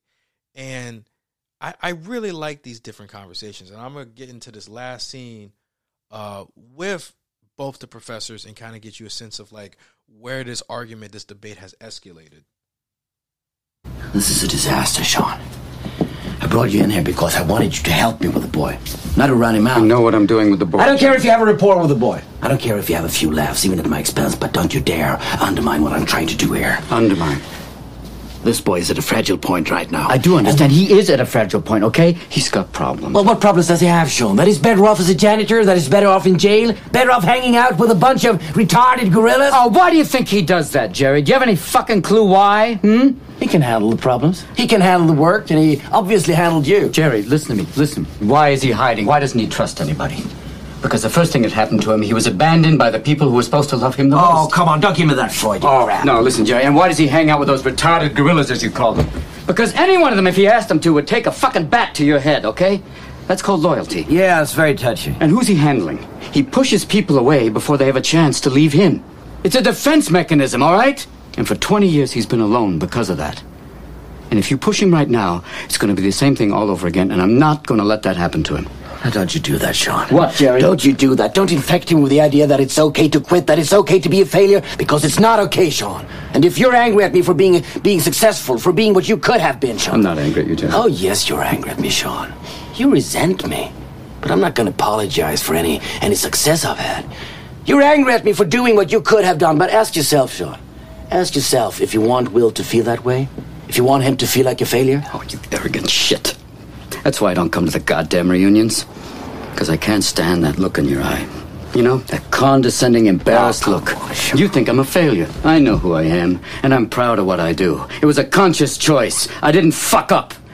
And you and your cronies think I'm some sort of pity case. You and your kiss-ass chorus following you around going, the Fields Medal, the Fields Medal. Why are you still so fucking afraid of failure? It's about my medal, is it? Oh, God, I can go home and get it for you. You can have it. Oh, please don't. You know, that. you know what, Jerry? Shove the medal up your fucking ass, all right? Because I don't give a shit about your medal, because I knew you before you were a mathematical god.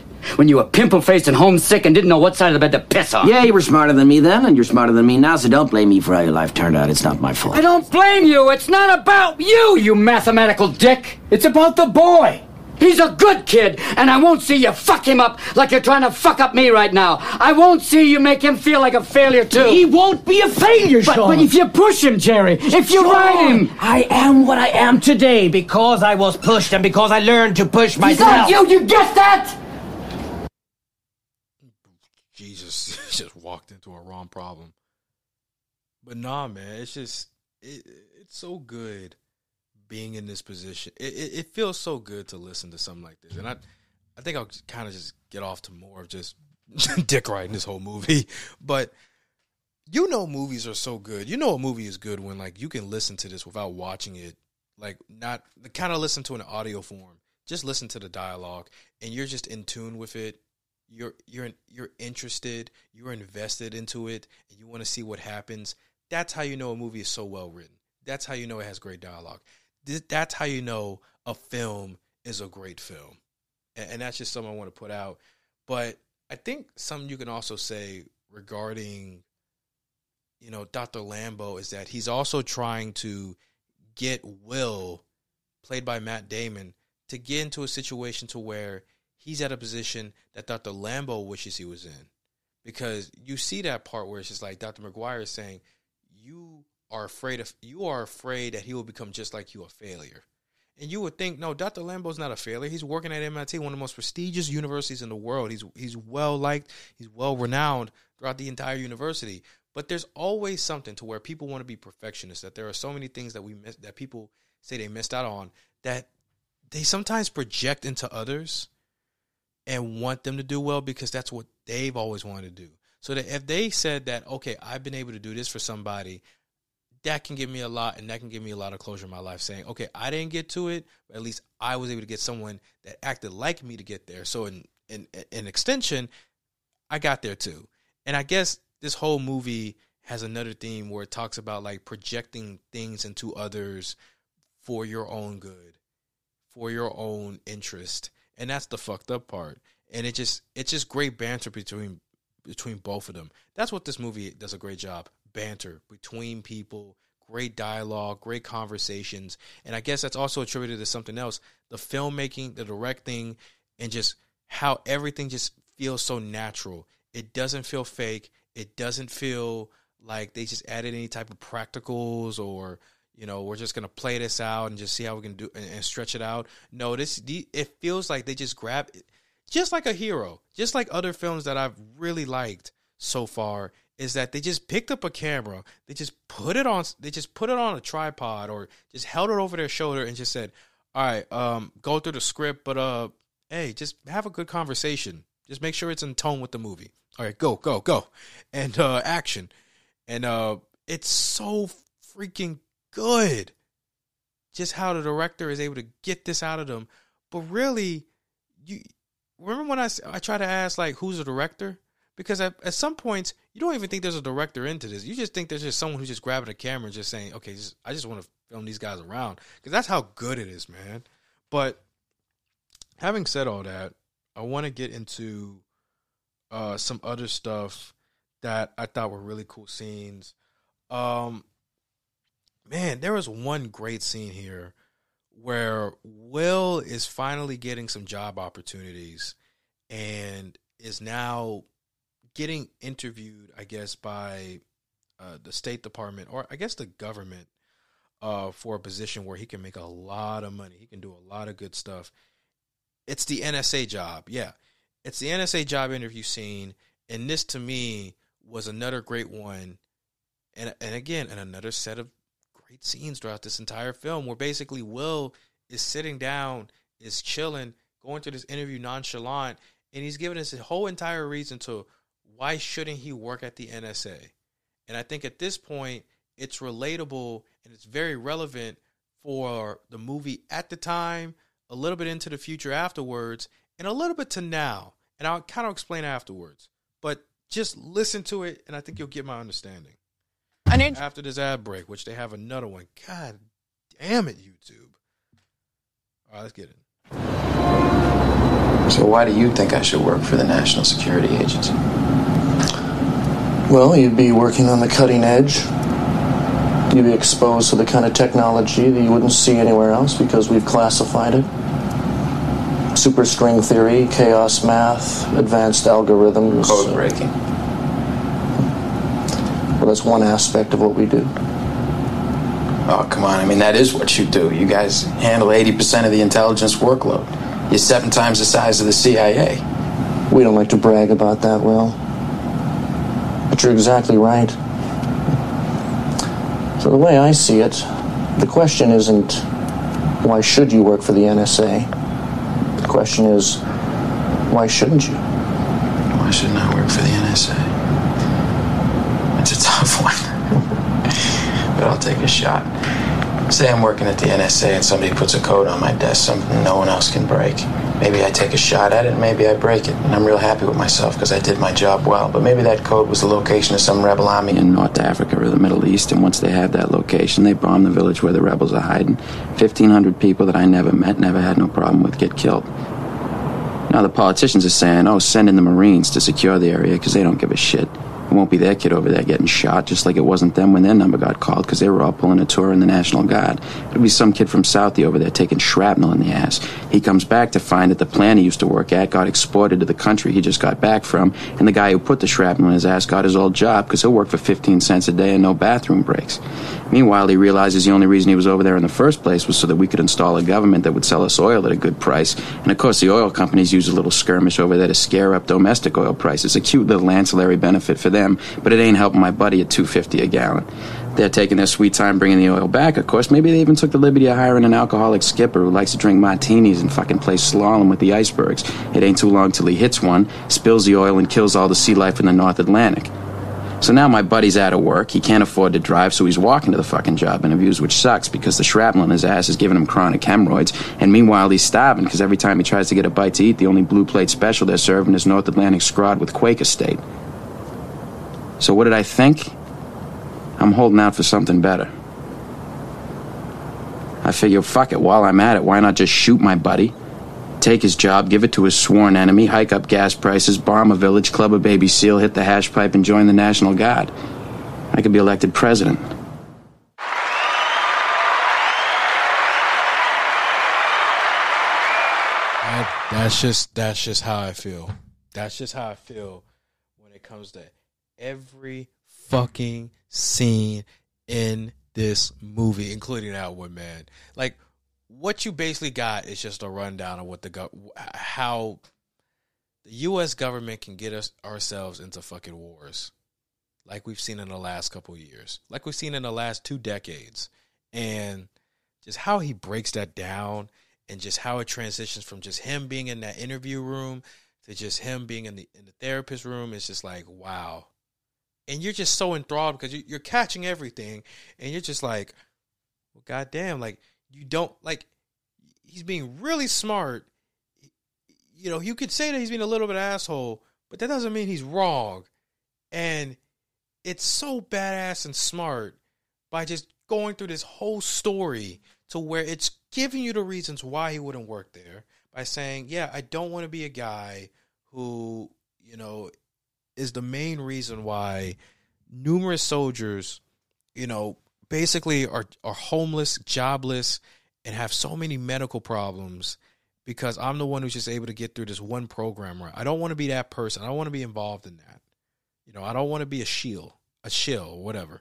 And, oh, my God, how that scene was done was so good, man. I wish somebody was here to talk to about this because I feel like me, as your host, this pop, the host of this podcast, I feel like I'm just rambling and just riding dick for a movie that's just that good. But no, I just want to want to keep going, man. I, I want to keep going with this, man. I, it's just so, ooh, man. It, we're running on time for a little bit, but I want to go on ahead and just get into like two two last points in here.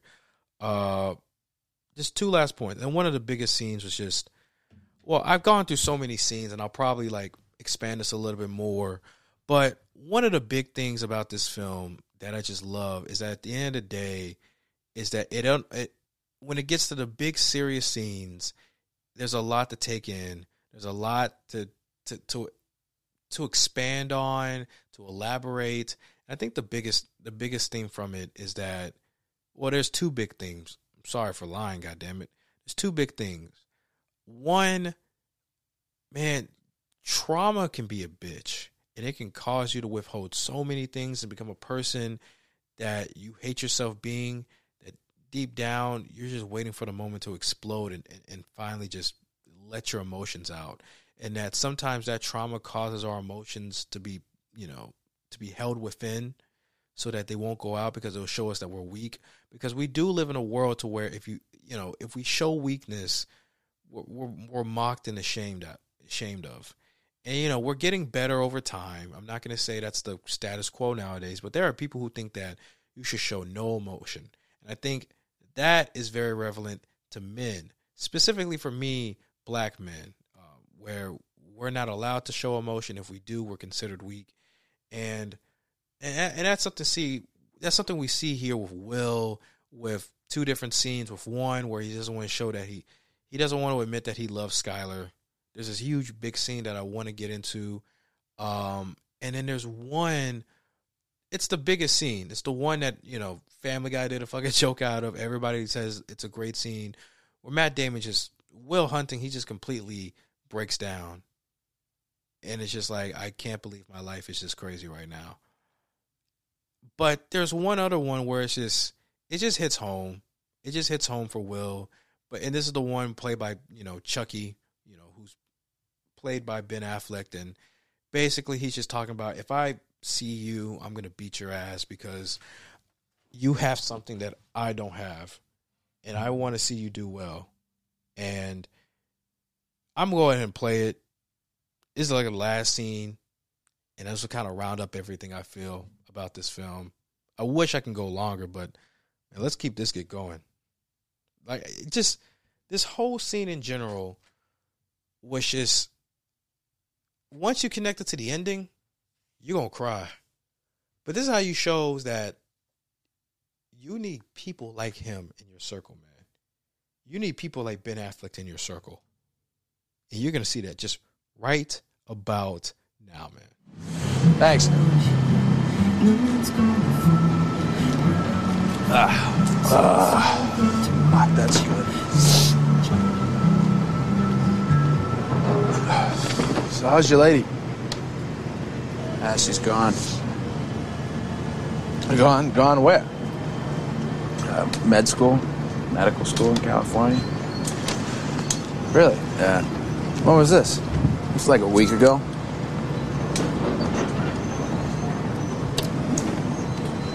That sucks. So, uh, when are you done with those meetings? Like the week after I'm twenty-one. Yeah, they gonna hook you up with a job or what? Yeah, if I can sit in a room and do long division for the next fifty years. Yeah, probably make some nice bank, though. I'm gonna be a fucking lab rat. Better than this shit. Way out of here. I want to way out of here for. I mean, I'm gonna fucking live here the rest of my life. You know, be neighbors, you know, we'll have little kids, fucking take them to Little League together up Foley Field. Look, you're my best friend, so don't take this the wrong way, but in twenty years, if you're still living here, coming over my house to watch the Patriots game, still working construction, I'll fucking kill you. That's not a threat, what? That's a fact. I'll fucking kill you. What the fuck are you talking about? I'll fucking kill your ass, man. If you're coming over here, I also watch the Patriots. I'm gonna fucking kill you, man. That's a fact. Look, you got something none of us. Oh, come on. Why, why is it always this? I mean, I fucking owe it to myself to do this or that. What if I don't no, want to? No, no, no. Well, fuck you. You don't owe it to yourself. You owe it to me. Because tomorrow I'm gonna wake up and I'll be fifty. And I'll still be doing this shit. And that's all right. That's fine. I mean, you're sitting on a winning lottery ticket.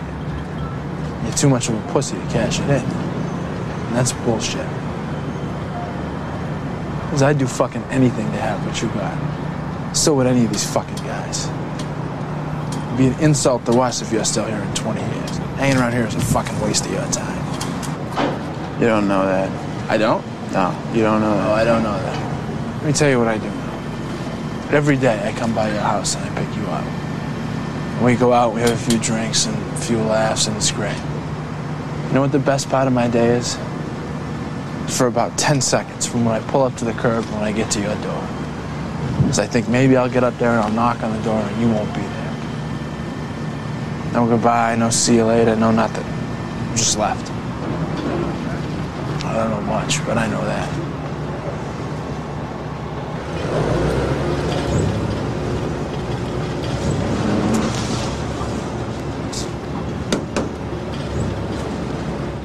Yep, I'm doing it again. I'm I'm pressing the button again. I'm pressing the button. Yeah, this is, this is this is just a good fucking movie. I didn't even get to the best scene, but that was, those are considered my best scenes, man, because it's just so fucking good, man. But all that to say, if you haven't watched Good Will Hunting, if you haven't watched Good Will Hunting, please check it out. It's a wonderful film. If you don't think it's one of the best films ever, I will go ahead and put this out. I think it's one of the best psychological dramas out there. It's a film that you will relate to. It's a film that you will appreciate. It's a film that you will like for just the, co- the comedic tones, the dramatic tones, every type of tone you got there, man. It's so good. It's so good. I don't. You can't watch it on Netflix. You can catch it on Peacock, I believe. In. Ugh, I don't like Peacock, but yes, please watch this film. Uh, I wish I could have a conversation with somebody right now, but soon. We'll do that soon. But anyway. Let me go ahead and oh, that was a good sound, but uh, I had a wonderful time with you guys today. I'm so glad that we were able to have this really cool episode of the Midnight Drop. Again, if you want to go ahead and follow us on Instagram, follow us at official underscore T M D podcast, and go ahead and follow me, my personal Instagram at six one five underscore chill. We do episodes here every other day. But if you want to catch up to where we actually play at, check down the description box. We are available on where all platforms play podcasts, and including our website, w w w dot midnight drop dot com. That's it. We'll be back with you next time with our new episode. But until then, stay safe, stay blessed, stay you. Peace.